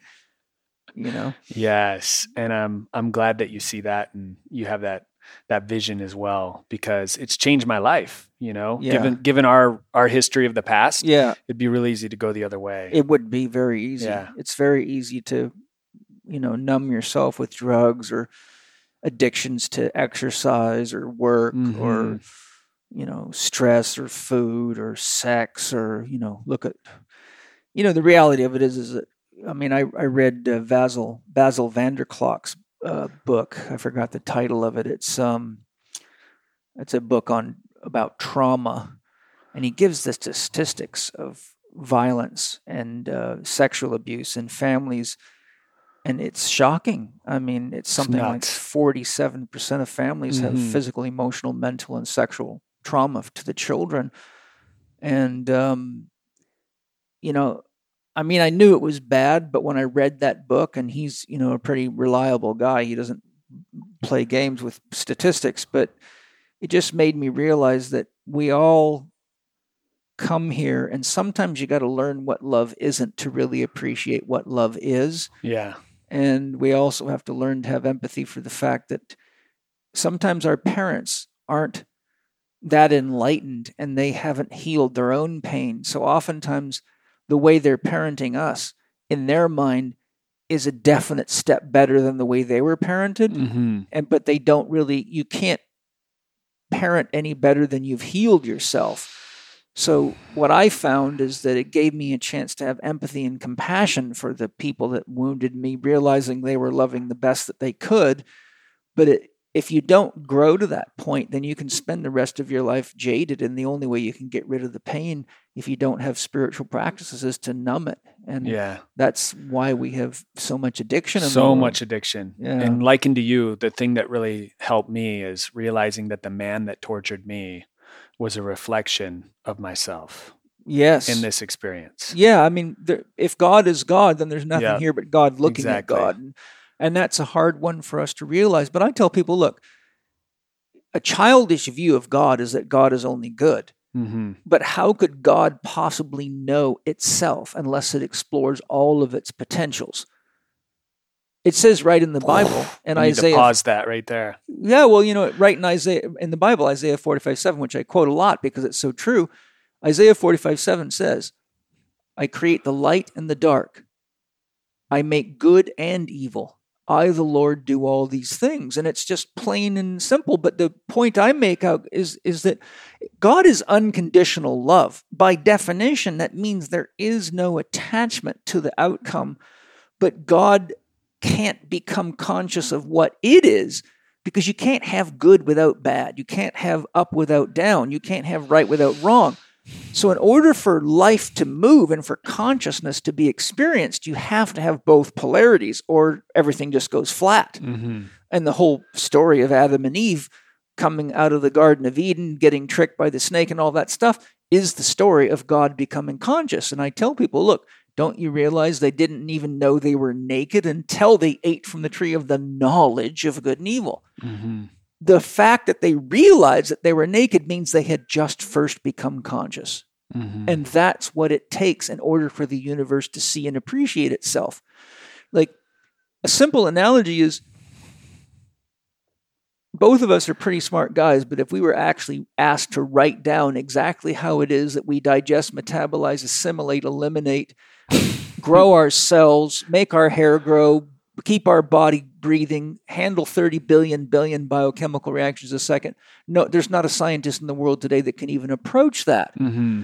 So when you see the the um, magic and the mystery behind it all, and you realize that the unconscious is powerful, but the unconscious isn't aware of how it's doing it. Mm-hmm. In other words, in metaphor, God doesn't know how God's doing it until a sentient being sees, appreciates, becomes aware, and feeds that back into the universe as consciousness. So the Mm. paradox is, is God can't know that God is God until some element of God's sentient self knows that, and then it becomes conscious.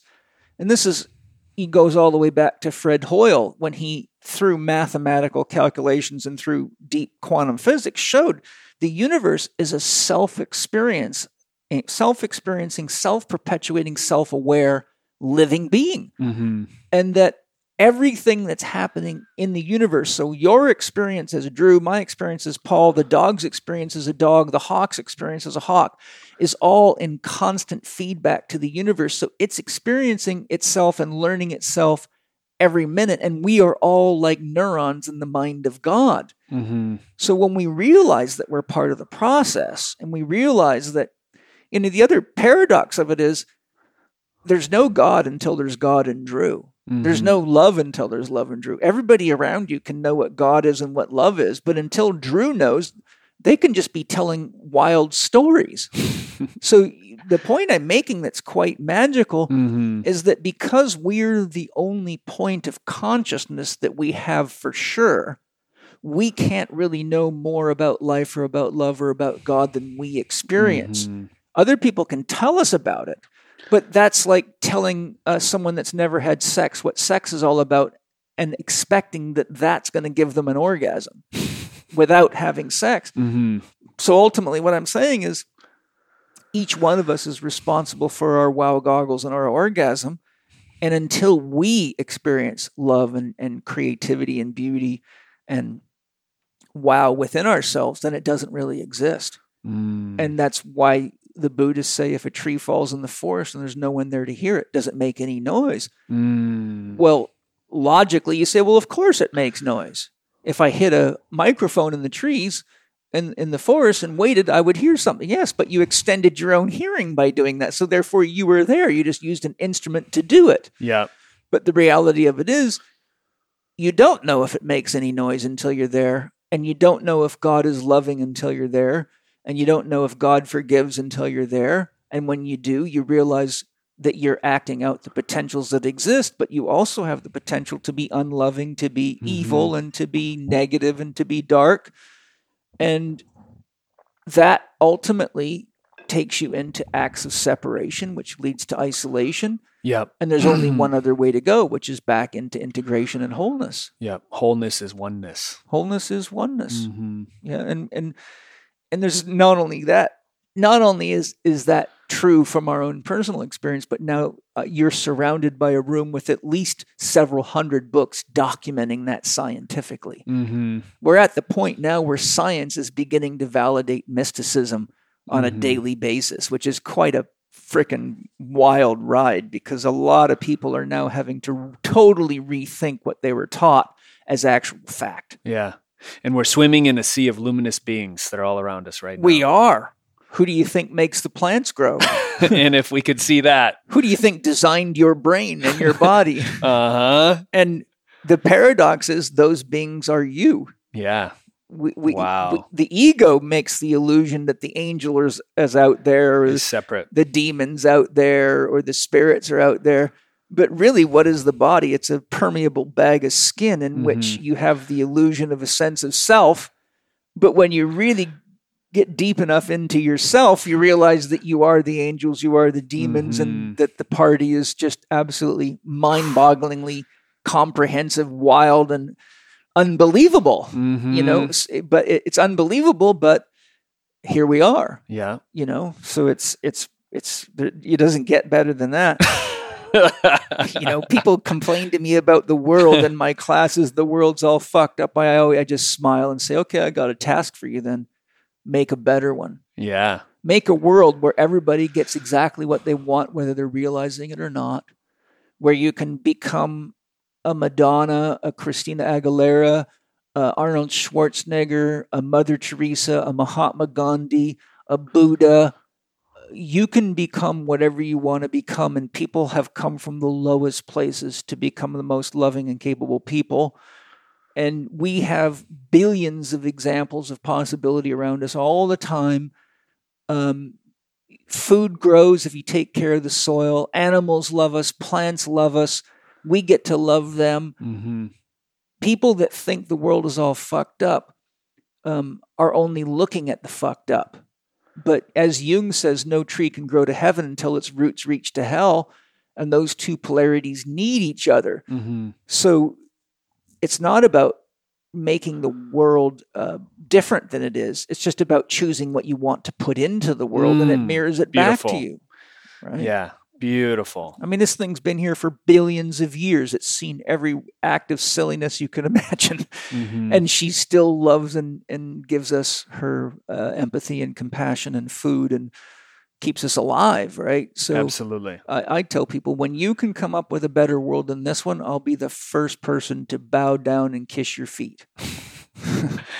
but, you, you- but I've looked into this. Uh huh. Um, in the introduction to UBU, Yeah. you, you touch on the fact that many of our diet choices and seemingly end- endless cravings are the product of deeper issues.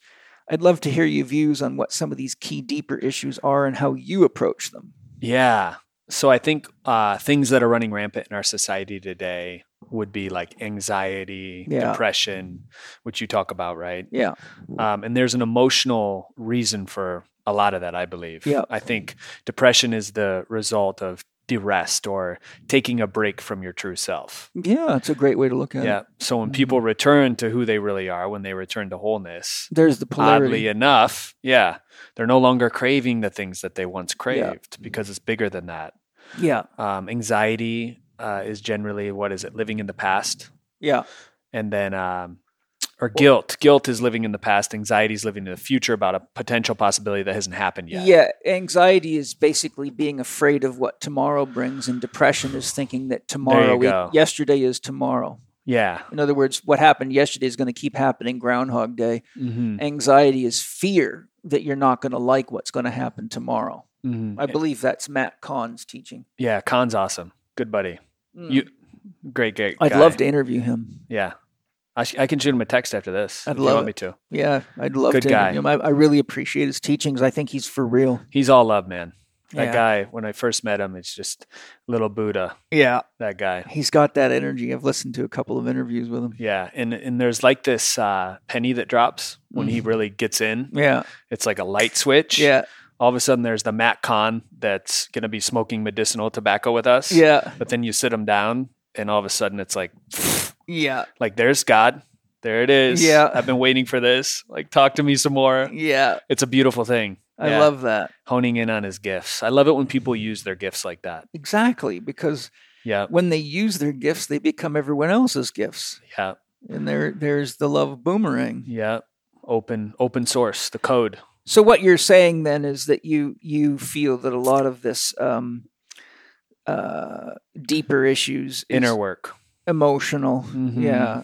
So um, people are basically trying to fill a void with food that can't be filled with food. Yeah. And it's simple, like asking yourself the question, why am I craving this at this time? And Yeah. letting your soul answer it, Yeah. letting yourself, your true self, give you the answer to where it no longer pings you or triggers you, and really journaling or doing the work Yeah. of figuring out what it is and then Mhm. allowing that to let go, the catharsis or whatever needs to happen. So where it's no longer affecting you as the human vehicle that you are. I tell my students that it's important to realize the physical body feeds on food, the emotional body feeds on emotions, and the mental body feeds on thoughts. Mm-hmm. So if you're emotionally hungry or you're mentally not stimulated, like working at a job that you don't love or having to study things that your parents wanted you to study, but you're not interested in them, or you're uh, staying in relationships for the wrong reasons, you'll become emotionally hungry. Then the person who doesn't have enough connection to their emotional and mental self uh, naturally thinks that they're hungry for food. So they try to eat to heal emotional uh, sadness or emotional pain, and they try to eat to fill a mental void. Mm-hmm. And so, what I do in my work and what I teach my students to do is analyze their emotional life and their mental life and see where the hunger is at that level. And I've found when you actually address emotional needs with emotional nutrition and mental needs with the right mental stimulation, that the body usually comes right back online and they don't have all these cravings for, for the, the stuff that is overloading the system or is wrong for the system. I love that. Yeah, it's like uh, everything you eat is a reflection of what is really satisfying. Yes. And am I satisfied by the uh, what are those things? The Twinkies, Yeah. all that sugary Junky. You know, you get all those neuro uh, chemicals and the Yeah. different things that are associated with it, only to crash again. and they're highly engineered to be addictive Yeah, totally. you know so you're you're you know you're getting cheap poison that addicts you it's, it's you you just like a fish that keeps biting a hook and wondering why you end up on a dinner plate but not realizing if things are too flashy uh, you might want to think twice Mm-hmm. you know and so yeah. you know um, on page uh, seven of your introduction, you talk about the real challenges with social media and the relationships that people develop through social media systems. I'd love to hear your thoughts on the Yeah. etiology of these challenges and what suggestions you have for people that find their productivity diminishing due to spending too much time interacting through social media, not to mention all the game technologies that people tend to get addicted to. So, Yeah. where do you think all this sort of fake relationship is coming from and and and uh what's your take on the paradox that people can have you know 150 friends but then Yeah. be clinically tested by psychologists and and find that they're depressed and they feel terribly alone Yeah, I think um, one of the biggest epidemics facing society today, it could be the biggest, is loneliness. yeah People feel alone.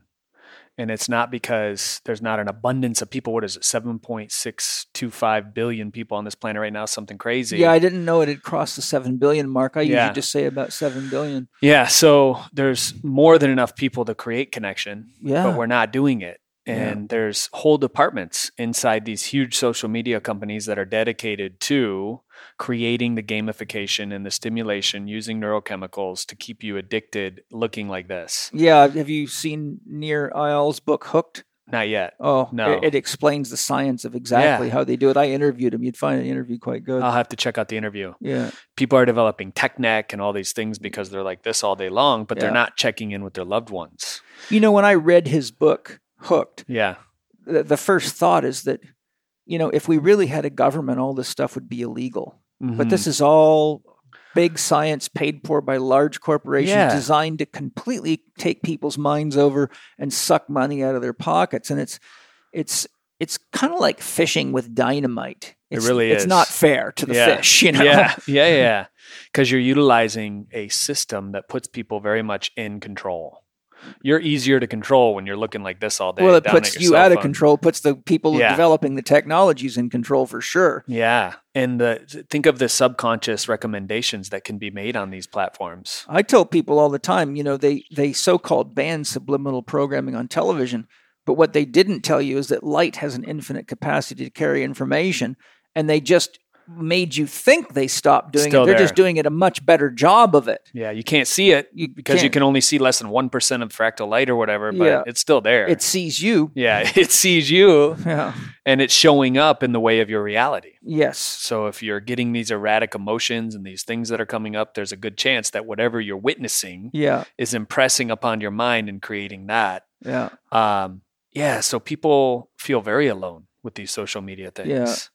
And I think um, it's definitely something that I've adjusted over the past couple of years because my work requires it. Yes. I got to advertise on social media. This is where I connect to people. So Yeah. Mm. I should be the one checking in, spending, you know, my phone data used to say five hours a day on my cell phone. That's, That's a insane. That's a lot, man. That's insane. But I've changed it. Uh, there's this thing you can do with your cell where you turn it all into a red light. Uh-huh. So you're not getting the same dopamine hits of uh, getting on your cell phone every time looking at Facebook or Instagram. It's a real easy switch. You just press the home button three Mm. times, boom, red light. And then it's boring. Yeah. Like social media becomes boring to you and you don't have to look at it as much. Yeah, it's interesting. I I have a lot of patients and students that ask me for help with Yeah. you know, how do I get off this phone? I'm addicted. They know they're addicted. And I say it's real simple. And one of the most common things I hear is I use it for my business. So how Yeah. in the world do I reduce my time on it? And I say it's simple. Think of it as a tool. Mm-hmm. When you're done using a hoe in your garden, do you carry it around everywhere? Do you keep talking to it? Do you take it to bed? Uh huh. Well, get clear on what your dream is, what your goals are, and what your objectives are for the day. Share your love in meaningful ways, and but get clear on what you need to be a whole person. And when you're done hoeing the garden on your phone, put the hoe down and go read a book or watch something inspiring or do some yoga, some breathing, a cold bath, work out, climb in the mountains, make love, paint, dance, sing, Mhm. live Yes. you know so for me it's like the technology is a useful tool but you just have to not let it make you into its tool Mm-hmm. and that you know for me that's part of being an adult i tell people an adult is someone who says what they mean and means what they say Mm-hmm. so if you tell yourself okay i'm only going to use this for uh, in ways that are supportive of my life, but you keep not doing it, it means that you're a child and now the phone becomes your mommy and daddy. Mm-hmm. And that's how religion works, except for the Eastern religions. There's no daddy in the sky, it's you. Yeah. But if you're caught in, in corporate Judaism, Christianity, or Islam, then you always have an external daddy controlling you. And if and and because about Ken Wilber's research shows about 70% of the whole world population's at that level of conscious development. So all you do is recreate the same thing with a phone and you got them. Wow. Yeah, and I like what you said. For me, I've often studied uh, Toltec wisdom, so Uh-huh, power yeah. of word. Mhm. So if I say I'm going to do something, I just do it. Yeah. Like if I'm not going to be on my phone Sunday, I put my phone away. yeah. Uh, when I work, I work for about three hours a day, 50 minute intervals, 50 minutes on, Yeah. 10 minutes off. Yeah. And during those 10 minutes, I'm either rebounding, I'm getting, uh, I'm jumping in the cold plunge, maybe I'm playing the Native American flute, Yeah. whatever I'm doing during those 10 minutes to revitalize my whole self. Yeah. And then I come back focused for 50 minutes again. Yeah. But social media time isn't outside of that. I have 30 minutes that's part of that 50 minute interval every day. Good. And I just, you know, I'll have Jocelyn, my assistant, or somebody record for me and then it's uploaded later and, and everything Mhm. else. Yeah. Starting out, it's tough though. Beginning entrepreneurship, Yeah. you really need to That's the look at it like a tool. Yeah. Yeah. It's the warrior phase where you got to work hard. But if you're not healthy and vital, Yeah. then the working hard basically just ends your career. So It's you, not worth you, it. You know, you build something up, but as you know, there's always challenges. You know, we, we all go. Hegel's philosophy showed that there's thesis, our idea, hmm um, antithesis, the challenges of making it work. Right? You Yeah. had to go through challenges to make Organifi work. I have to go through challenges to make you know Mm-hmm. everything to make it real. There's always challenges. So thesis becomes antithesis. That's the work of of giving it life and testing it and making sure it works. Then there's synthesis, and that means okay, now I've done the work to make it go. But if a person's not healthy in the developmental phase of the business, the antithesis phase where they have to get all the kinks out of it, meet with people, come up with money, you know how hard it is to build a business, then people end up getting sick and not finishing and, and their business collapses and then they're in Mhm. financial catastrophe because they don't have the resources to make it through the antithesis phase. But but that's the warrior element. We Yeah. we have to uh, have the strength and the clarity to know what we've got to do to manage ourselves so we can do the work of you know every idea i tell my students is like giving birth to a child if you're not ready to parent your child then the child's going to exhaust you and you're going to frust- be frustrated with your own idea hmm so if we don't learn to use these tools in ways that are nourishing, then we end up becoming um, somebody that turns 30 and looks behind themselves and sees nothing. And then you turn 40 and you go, What the hell have I done with my life? Then you turn 50 and you go through a whopper of a midlife crisis. hmm In my case, my midlife crisis wasn't because I hadn't done anything. It was because I had devoted myself so, so thoroughly to doing everything that I lost my sense of self Wow. where I was living on airplanes and constantly giving my time and energy to myself, but I had to bring some space into my life for the little boy in me to paint and do the Mm. things that made me feel good. And that's ultimately what healed me. So um, we can burn ourselves out by not contributing effectively to our own life and to the lives of others, but we can also burn ourselves by getting caught in identifying ourselves by what we do as to yep. opposed to you being you. Mhm. Yeah. and I think, Paul, like what you said, auditing yourself at least every month and asking the question, what do I not enjoy? yeah. Because enjoy, enter with joy. Everything that I do, I want to be entering with joy. Yeah. And that's not going to burn me out. You have a, a list in there for Yeah. that. It's called what the being list. That's in the book. Yeah. Yeah, it's, uh, uh, you, you show like what are the activities where you're truly being.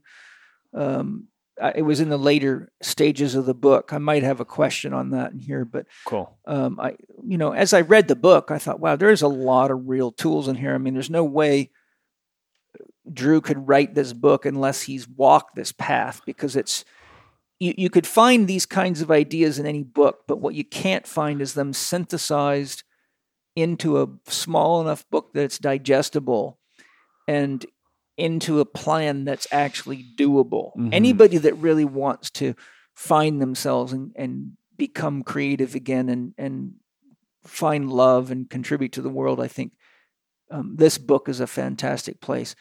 uh, to do it. And uh, so th- that's why I'm so excited to talk to you about Mhm. this.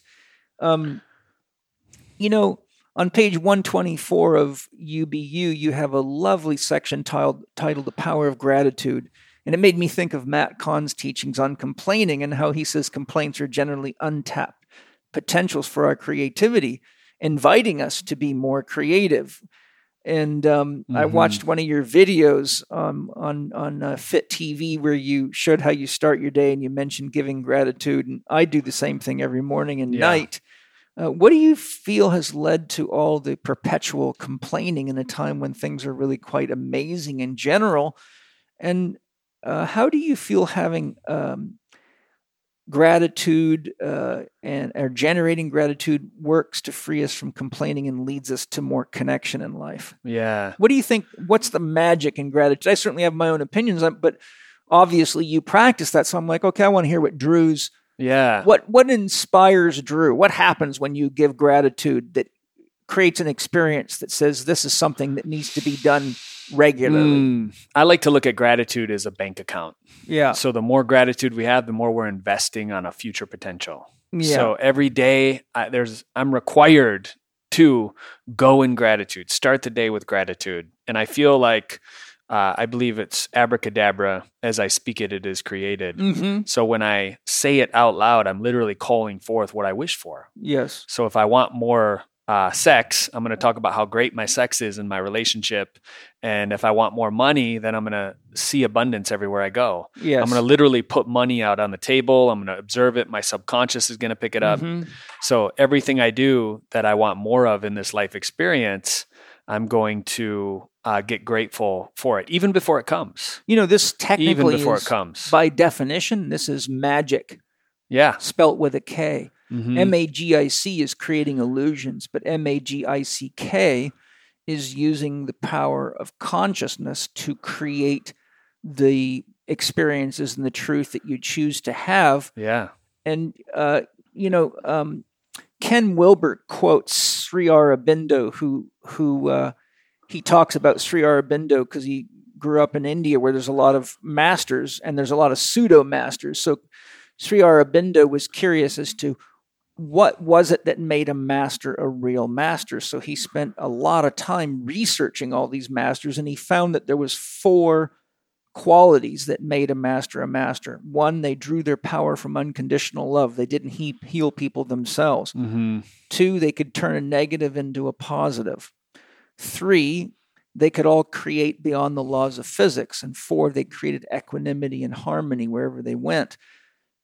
What you're describing is creating beyond the laws of physics. hmm And people forget that your mind operates beyond the laws of physics. hmm You can jump as high as you want to in your mind. You can fly in your mind. Yeah. You can have sex with every beautiful woman that ever lived in your mind.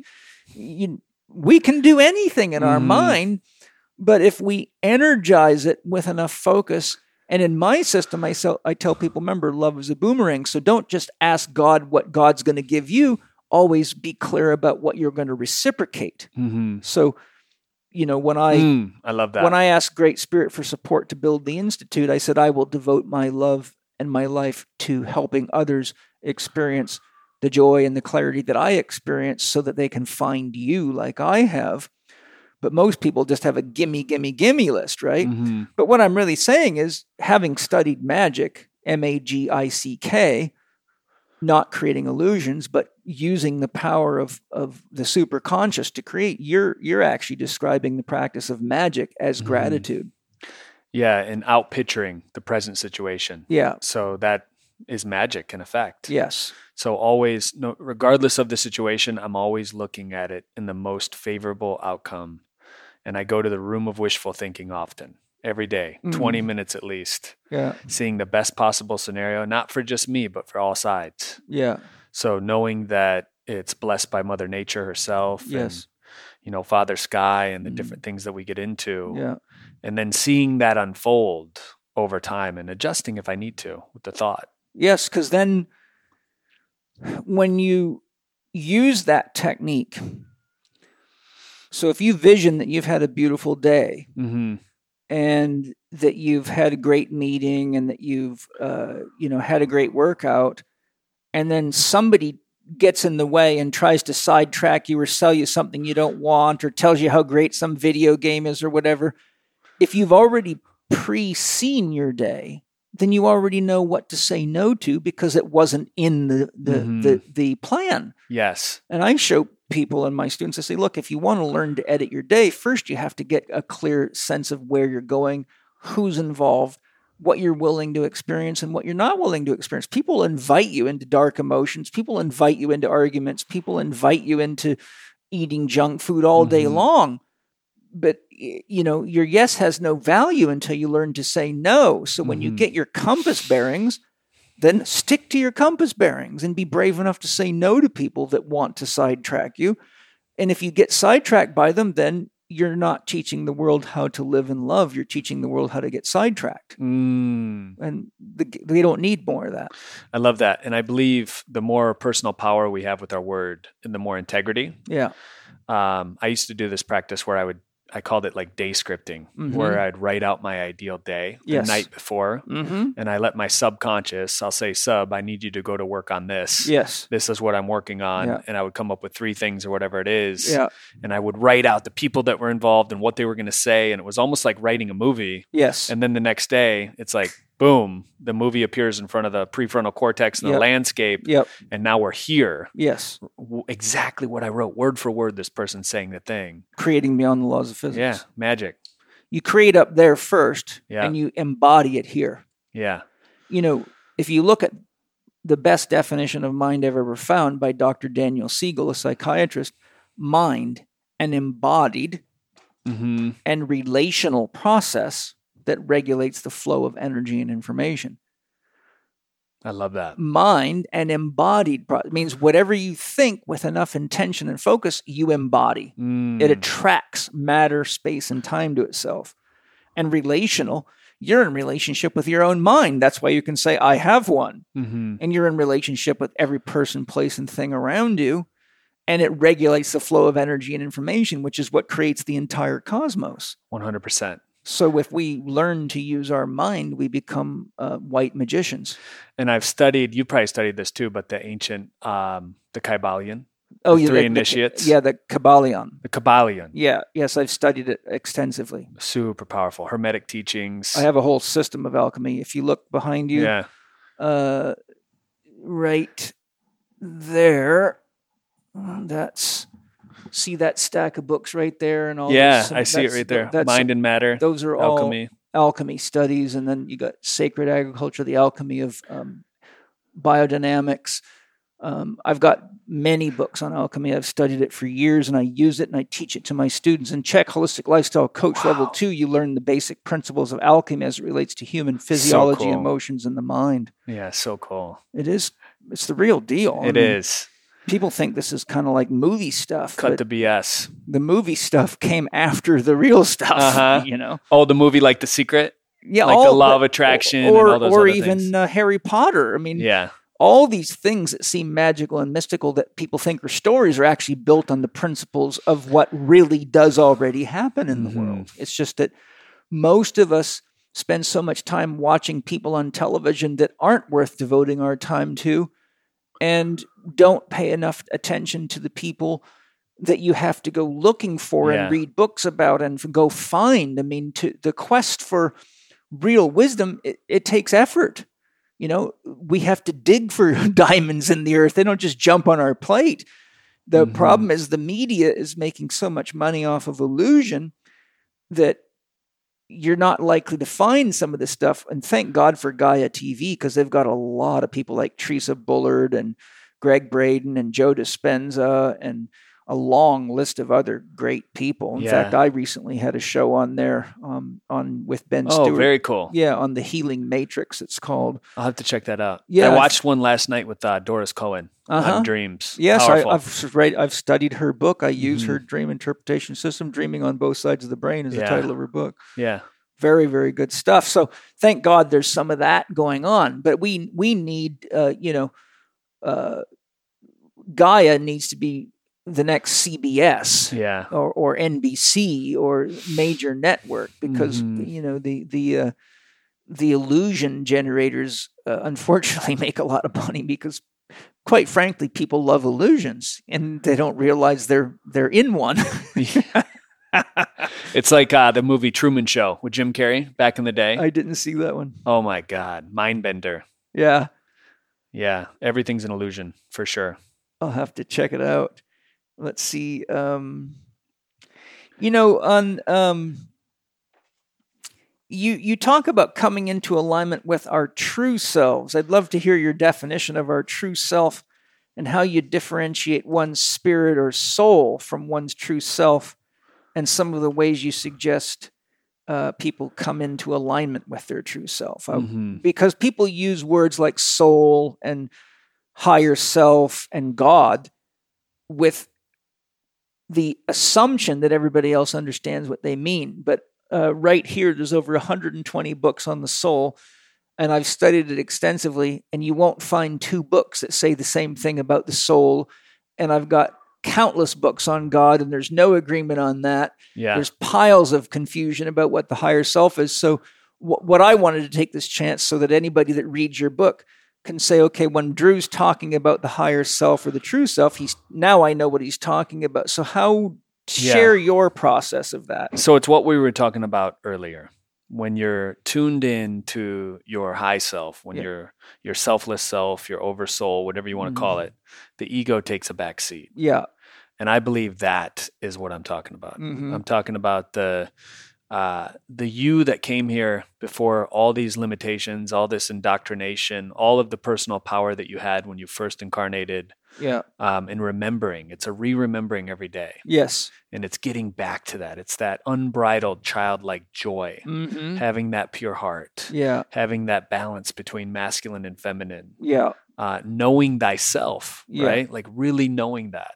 Yeah. I think that's where I'm going with that. That's the that's the the journey, but a lot of people don't know how to do that Yeah. process. So tell me what do Yeah. you do? What do you have to do to shift from ego to higher Yeah. self so that I can hear it and so, So- they can hear it? it's what you do, right? Um, now, obviously, you are a gifted shaman and you help people with plant ceremonies and everything that you do. Mhm. One of the things you have to do is go into the darkness. Yes, of course you do. You got to face that shadow. Yeah. So I look at limitations Yeah. that people have built up in their mind, hmm and then you start uh, decoding it, looking at when they first acquired that limitation. Uh, what was it, and how is that uh, creating a glitch in the program? that And you- that's part of your detox Yeah, section. that's part of the from- I remember reading that. And of course, I already know what you say in here, but I want to give you a up. chance to, to it's a good share it. Yeah. uh, you, you know, because these are important things. I mean, Yeah. otherwise it's just another conversation about an- another book by another author. Exactly. But I love hearing, uh, you know, how do you engage that higher self, and how do you put the ego? How do you distinguish between the two? Yeah, I think it's um, eventually over time. If once you start doing it long enough, you get to this place where there's this knowing Yeah. that just comes. Mhm. We talk about clairsentient, clairvoyant, Yeah. like the different psych, um, psychic gift Yeah. giftings that we have. Mhm. Um, there's this knowing Yes. where you feel it. Yeah, there is a sense of connection, a sense of wholeness, a sense of safety. Really. Yeah, I tell people when you're in connection with your own soul, which is synonymous with the higher self in my language, there's a sense of truth that goes beyond needing to even think about it. yeah, And your body feels aligned. It's as Mhm. though someone's came along and balanced you so you can stand effortlessly. And the thing that I teach people is one of the key reasons that meditation is so important is because meditation is the practice of detaching yourself from the ego's constant chatterboxing. yes, But if you don't practice getting outside of it and witnessing it, then you can never differentiate when you're in it or outside of it. hmm Once you're outside of the chatterboxing and all the, you know, mom and dad's voices and the bosses and the people that criticized us and hurt us, those Mhm. voices are just alive and on fire. And Jung refers to those as complex, which are um, emotionally charged neural networks that develop artificial intelligence and they become real voices. in become real. they become Yeah. real. But if we practice meditating and distancing ourselves from them, to distance ourselves, we actually have to go into the silence because those things are the noise. Mhm. And what I found is that I'm listening to my higher self when I get to the place where something miraculous happens and that silence begins to speak. And the experience of silence speaking is very different I love that. than the ego speaking or the programming speaking. Because when the programming speaking, there's actually activity inside of yourself. And I show my students, I say, look, just put your hands right next to your head. Now hum a novel tune. Go ahead and try this. You'll be amazed at how easy it is. Okay. Now Like just this? feel the energy and just make up a tune and see which hand starts to feel the energy moving. Mm. Make something up like a, Yeah. s- like a tune. Mhm. Yeah. That's not made up. It has to be novel. oh. Okay. Okay. Whoa. Okay, good. Whoa. Now, before you tell me anything, Okay. Start adding up by threes and pay attention to what's happening in which hand. No, No, just add by threes. Three, six. I'm still humming. yeah. Okay. You like the Hummer. Wow. Then switch back to making a novel tune. Can you feel it switching hemispheres? yeah, yeah, yeah, yeah. Both of them So back and forth. It's like this small vibration of each one. Yeah. So the if for most people, the right Yeah. brain is the brain of novelty and creativity. So when you're humming a tune, you'll feel the energy in your right hand because it's you're actually doing what an electroencephalogram does. Yeah. And when you start adding up by threes, which is mathematical logical, you feel your left hemisphere work. So what I'm showing you is through little techniques like this, you actually become aware of when you're generating thoughts inside of yourself. Mhm. But when your higher self is speaking to you, none of that None of activity that. is there. But paradoxically, you're being spoken to. So you can test it. So you can test it. Get out of here. You can just learn to relax. And through practicing, you learn what I call the ego signature. And then you learn the soul signature. Wow. The ego signature is always one of activity and vibration and, and movement. But the soul speaks from this place of dead silence. And when you get there, it's a mystery. Like, how is this happening? How can I possibly be hearing a voice or seeing an image being projected to me by my soul, Mm-hmm. but feel no activity in the domain of the brain or the ego? Well, that's because you're working with something that's beyond the laws of physics. Yeah. Consciousness is outside of you. It's inside of you and outside of you, but the point is is that we have an active participation in our own follies, but we don't realize it. That's why it's called being unconscious. But if you practice witnessing your thoughts and meditation, like I do at night in the sauna and you obviously Yeah. do, then you get to the point where you're actually sitting outside the folly. Mm-hmm. So paradoxically, the activity, we'll call that the activity on a soccer field. You can be sitting in open meditation on the edge of the field watching the whole game, but not getting caught up in any of it and saying, Oh, isn't that beautiful? Look at that. Look at this. But meanwhile, you're not kicking the soccer ball and you may not even be getting excited like some people are, but you're just witnessing. Mm-hmm. And once you practice being outside, observing but not attaching, you develop the skill of recognize when you're generating the story that's either enabling you or disabling you. And you know, I remember Deepak Chopra cited research that showed the average person thinks 68,000 thoughts a day, I saw that. of which 90% were found to be negative. Wow. So if that's the average person's ego going at itself and all of the trauma speaking, then it's safe to say that if that's what we're putting our awareness on, that's what we're going to create. mm-hmm. And so by by getting to this place of stillness where source can speak to us, i.e. the higher self, Mm-hmm. then we can actually trust because we're not generating the information. And what I've found, and I'm sure you have too, have you found that the more you let your higher self guide your life, the more amazing it is? It's positive. The higher self is positive. Seeks joy. It seeks happiness. For me, in the beginning, one thing I did, Paul, is I wrote down sticky notes and Uh-huh. I put them all over my windows and my house. I put them in my Yeah. closet so that my subconscious mind could auto suggest those thoughts. Yes. I laid out a recording I would listen to before Yeah. I went to bed. You are doing great. You're complete. You're whole. All these affirmations. Yeah. But connecting in meditation, like you're talking about, Yes. that's like a shortcut to your higher self. It just, there's really no need for that because the higher self is always seeking positive joy. Like, Well, you know, the amazing. thing is, I do things like that too. I say use all the tricks that you're comfortable with yeah, because the subconscious is wickedly powerful. And Super once it gets fear programmed into it and sadness and victim behavior, then it really, you know, neural networks don't just change overnight. You know, your body yeah, your body actually believes these things are important because you know who wants to get bit by the same snake twice Mhm. or punched by the same dad or stepfather or uh, you know belittled by the same boss twice so Mhm. there, there's a real reason that we have all these networks in place but the problem is if we're not careful we actually start believing that that's what all of life looks like Mhm.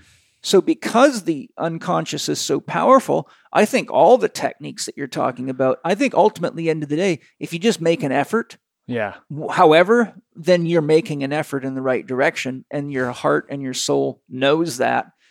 And so, it doesn't. I tell people, it doesn't matter how you get to God. God never judges the bus.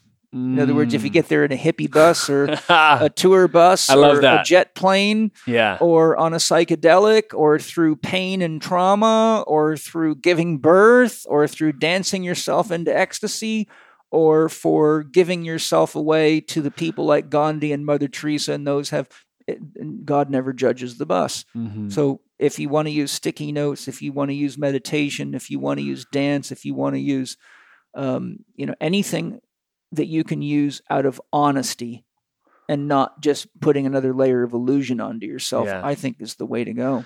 one of my mentors, Jim Fortin, um, talked about logical levels, Yes. Dilts' logical levels. So shifting your identity, Yes. starting at the identity level, is Mhm. always the most powerful Yeah. versus beliefs versus some of the other um, levels in the pyramid. Like environment is number one. Mhm. So changing your environment, It's so critical. yeah, and you can work your way up the logical levels until the identity shifts. Yes. And once the subconscious knows that the identity has changed, it Yeah. will never go back to the way that it once was. Yeah, Powerful stuff. it is. Well, Drew, I'm having a great time with you, buddy. It's lovely to share with you, and and you know, I think too, I want to share with the listeners. It's you're not just hearing a conversation, but you're hearing a conversation with a guy who's very successful and who come from tough beginnings and uh, the kind of beginnings most people use as an excuse to give up on themselves and give up on life. And you know, through Fit Life TV and through Organifi, uh, countless millions of lives have been enhanced and, and Mm. improved and beautified and Mm. um, so you know i'm saying this because a lot of people listen to conversations like this and say these guys are just wacko or you know hippies or you know stoned or whatever. But you, you know if that was true then there's no way you could create what you've created. And there's no way i could create what i've created. Just Mhm. like you i've devoted my life to the service of the world and to people and to to nature. And so you know there's an old saying the proof's in the pudding. And and if we didn't have the pudding then this would be airy fairy hmm so, my last question I want to ask you to finish this beautiful interview is in your intro, you talk about permission to be you and nobody but you. In my classes at the Chek Institute, I'm constantly interacting with students who are afraid to truly live and be themselves. In fact, most are really lost as to who they are as unique beings.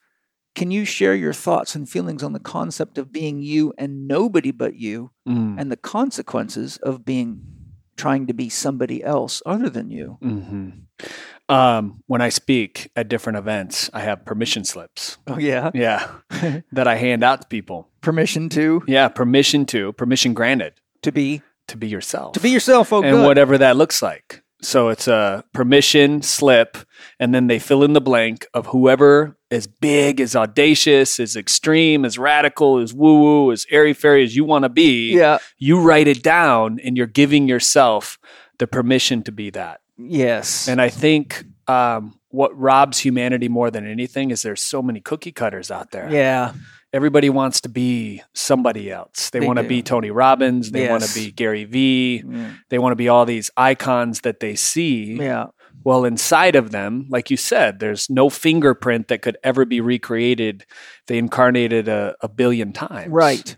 It's source expressing itself. Yeah. So, in that, what we need is more people to come alive to who they really are.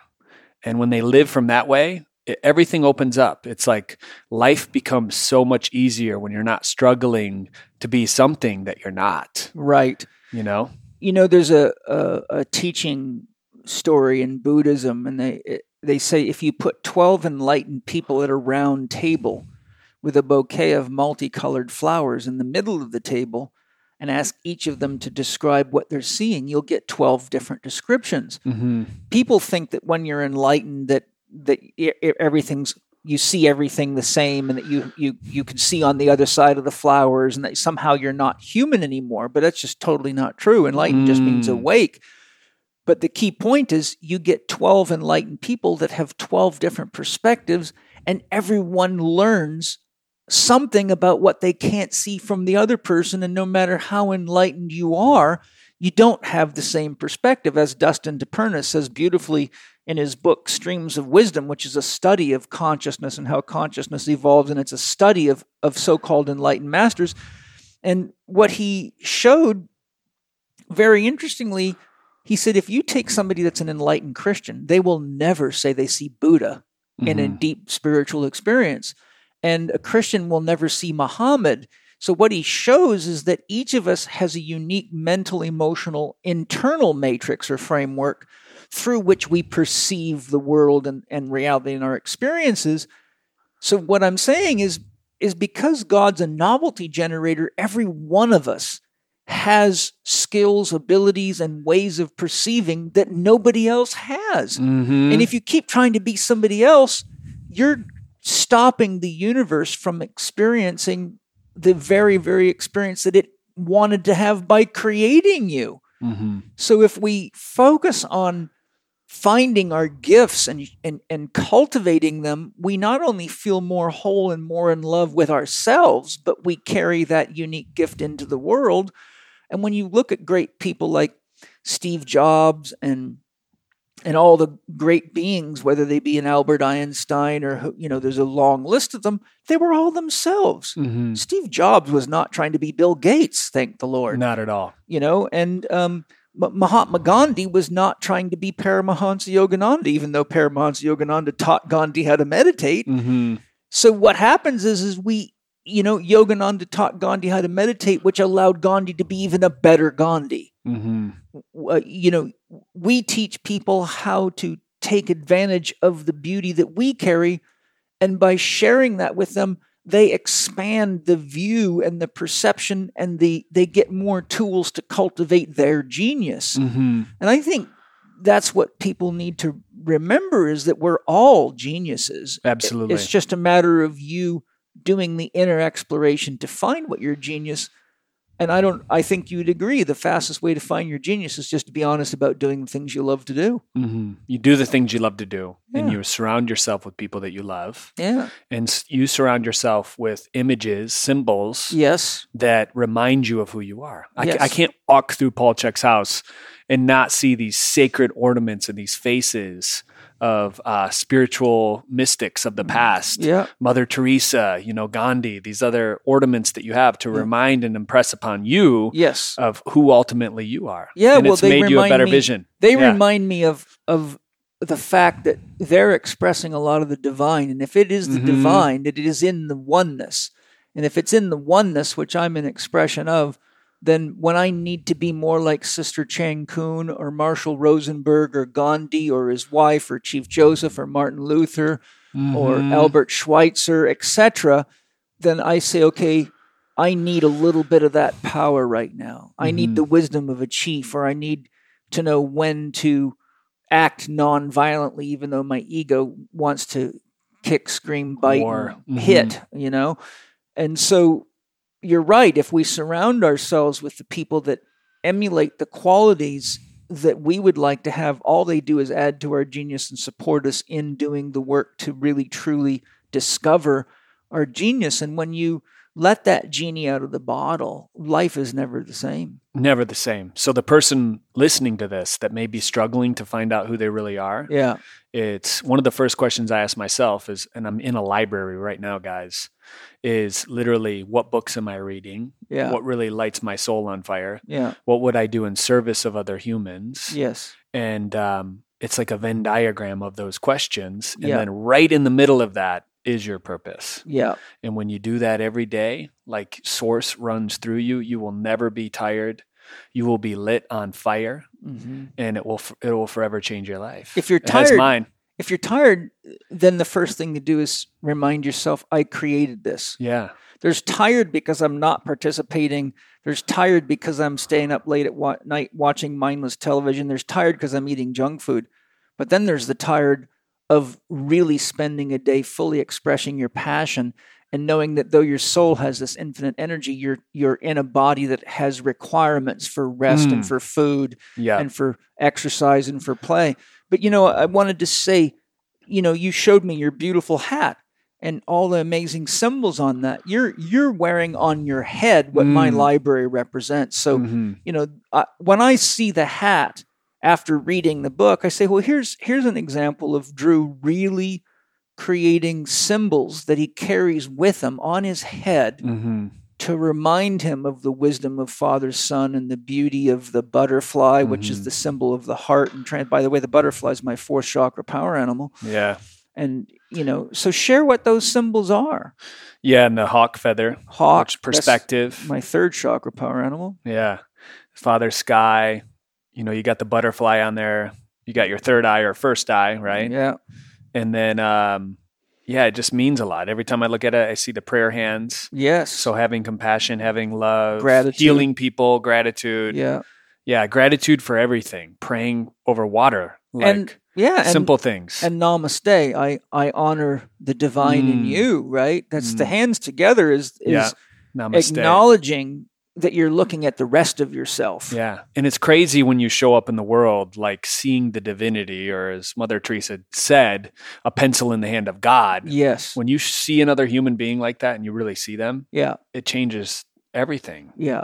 And I believe that's how we're supposed to see the people that we love and the people of the world. Human, Yeah. to be human is to be enlightened fully. Yes. Like when you're really in your human. Yeah. Because the human being carries the angelic kingdom in it. Mhm. The top three chakras are the correlate of the angelic killing kingdom, the flow of energy and Mhm. information from the cosmos into the self. And the bottom three chakras are the sense of self, the body that we carry. It's the whole recapitulation of nature. So we really are, as human beings, um, a composite of the superconscious, the Mhm. subconscious, the unconscious, and the conscious. And the the the lower animals, they're acting more from their instincts and they don't have the creativity, the tool making capacities, the artistic capacities. And of course, that, doesn't mean they're less beautiful. It means that they serve key functions in nature that are important. I mean, Mhm. imagine soil with no microorganisms. I mean, that's what commercial farming's doing to us. But but the point I'm making is is that when we tap into the higher consciousness, the angel within ourselves, that's where we get our great ideas and inspirations that are acts of love. Mhm. But when that comes down into our body, then our body becomes a vehicle of service. And the point I was making if you get tired as an act of service, then you know that you're devoting your life and that your fatigue is meaningful. And then you give yourself the rest you need, the resources you need, so you can continue to be in Yes. service sustainably.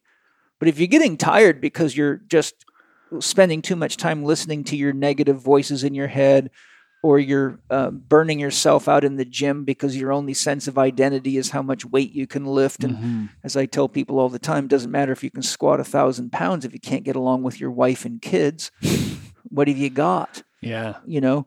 So, you know, I'll just sort of close by by saying that this book, UBU, is what it's like a. How many pages is it? I mean, I'm right at the very. It's a it's a quick read. Yeah, 156 pages. It's easy to read. It's well written. the type uh, is set so you can read. You can see I've left my marks all Thank through you. it here. Red Um, pen and highlighter. Yeah, red. There you go. um, notes. Um, but it's a very digestible book. I think for uh, it very much parallels my PPS Success Mastery teachings, but it's a succinct book that is a beautiful roadmap. Thank you, my friend. It's got the three nice three sections: detox yourself, uh, identify and crush your limitations, and then own your awesome. Step Mhm. into it, which Drew, you really have, man. So I'm very grateful Mm. to, to Thank you. have been able to share this time and space with you, and and I am very grateful to be able to share Organifi products. Yeah. Well, you changed my life when I first saw you nine years ago. Yeah. When I came out here to the heaven, heaven on earth. Yeah. What do we call it? The heaven house. Evan House. Yeah. And uh, here was this audacious, joyful, intellectual, uh, very balanced, divine, feminine, masculine man that I respected Thank you. and I wanted to be more like. Thank you. So thank you for showing me the divinity within you, my friend, Well, and inspiring so many other people. I do my very best because I know who they all are. Uh-huh. Yeah. So Well- thank you for that. Where can people find out more about Yes. Organifi and your books and uh, Fit Life Yeah. TV and all the things that you want to share? Well, we're very family oriented at Organifi. And I know your family is my family, man. Thank you, buddy. Oneness, right? Appreciate it. So if they go to Organifi, Organifi, O R G A N I F I dot Yep. com, hmm and they use the code CHEK, Okay. C H E K, Yep. they get 20% off. Beautiful. So you can go to Organifi, check out all of the organic, tested a Mm. thousand times Yeah. products that will really make you feel alive again. Mm-hmm. You can go there and check that out. Fitlife.tv is where we have our education. hmm And you can find me on social at Drew Canole. So C A N O L E. Yeah. Check it out. Social meanings. Uh, any of the social. Any of the social media. Drew Canole. Yeah. Fa- Facebook, Instagram, YouTube. I'm under FitLife TV. Fantastic. And and your book on Amazon. Yep. You can get it on Amazon. Is It's there a better place to go?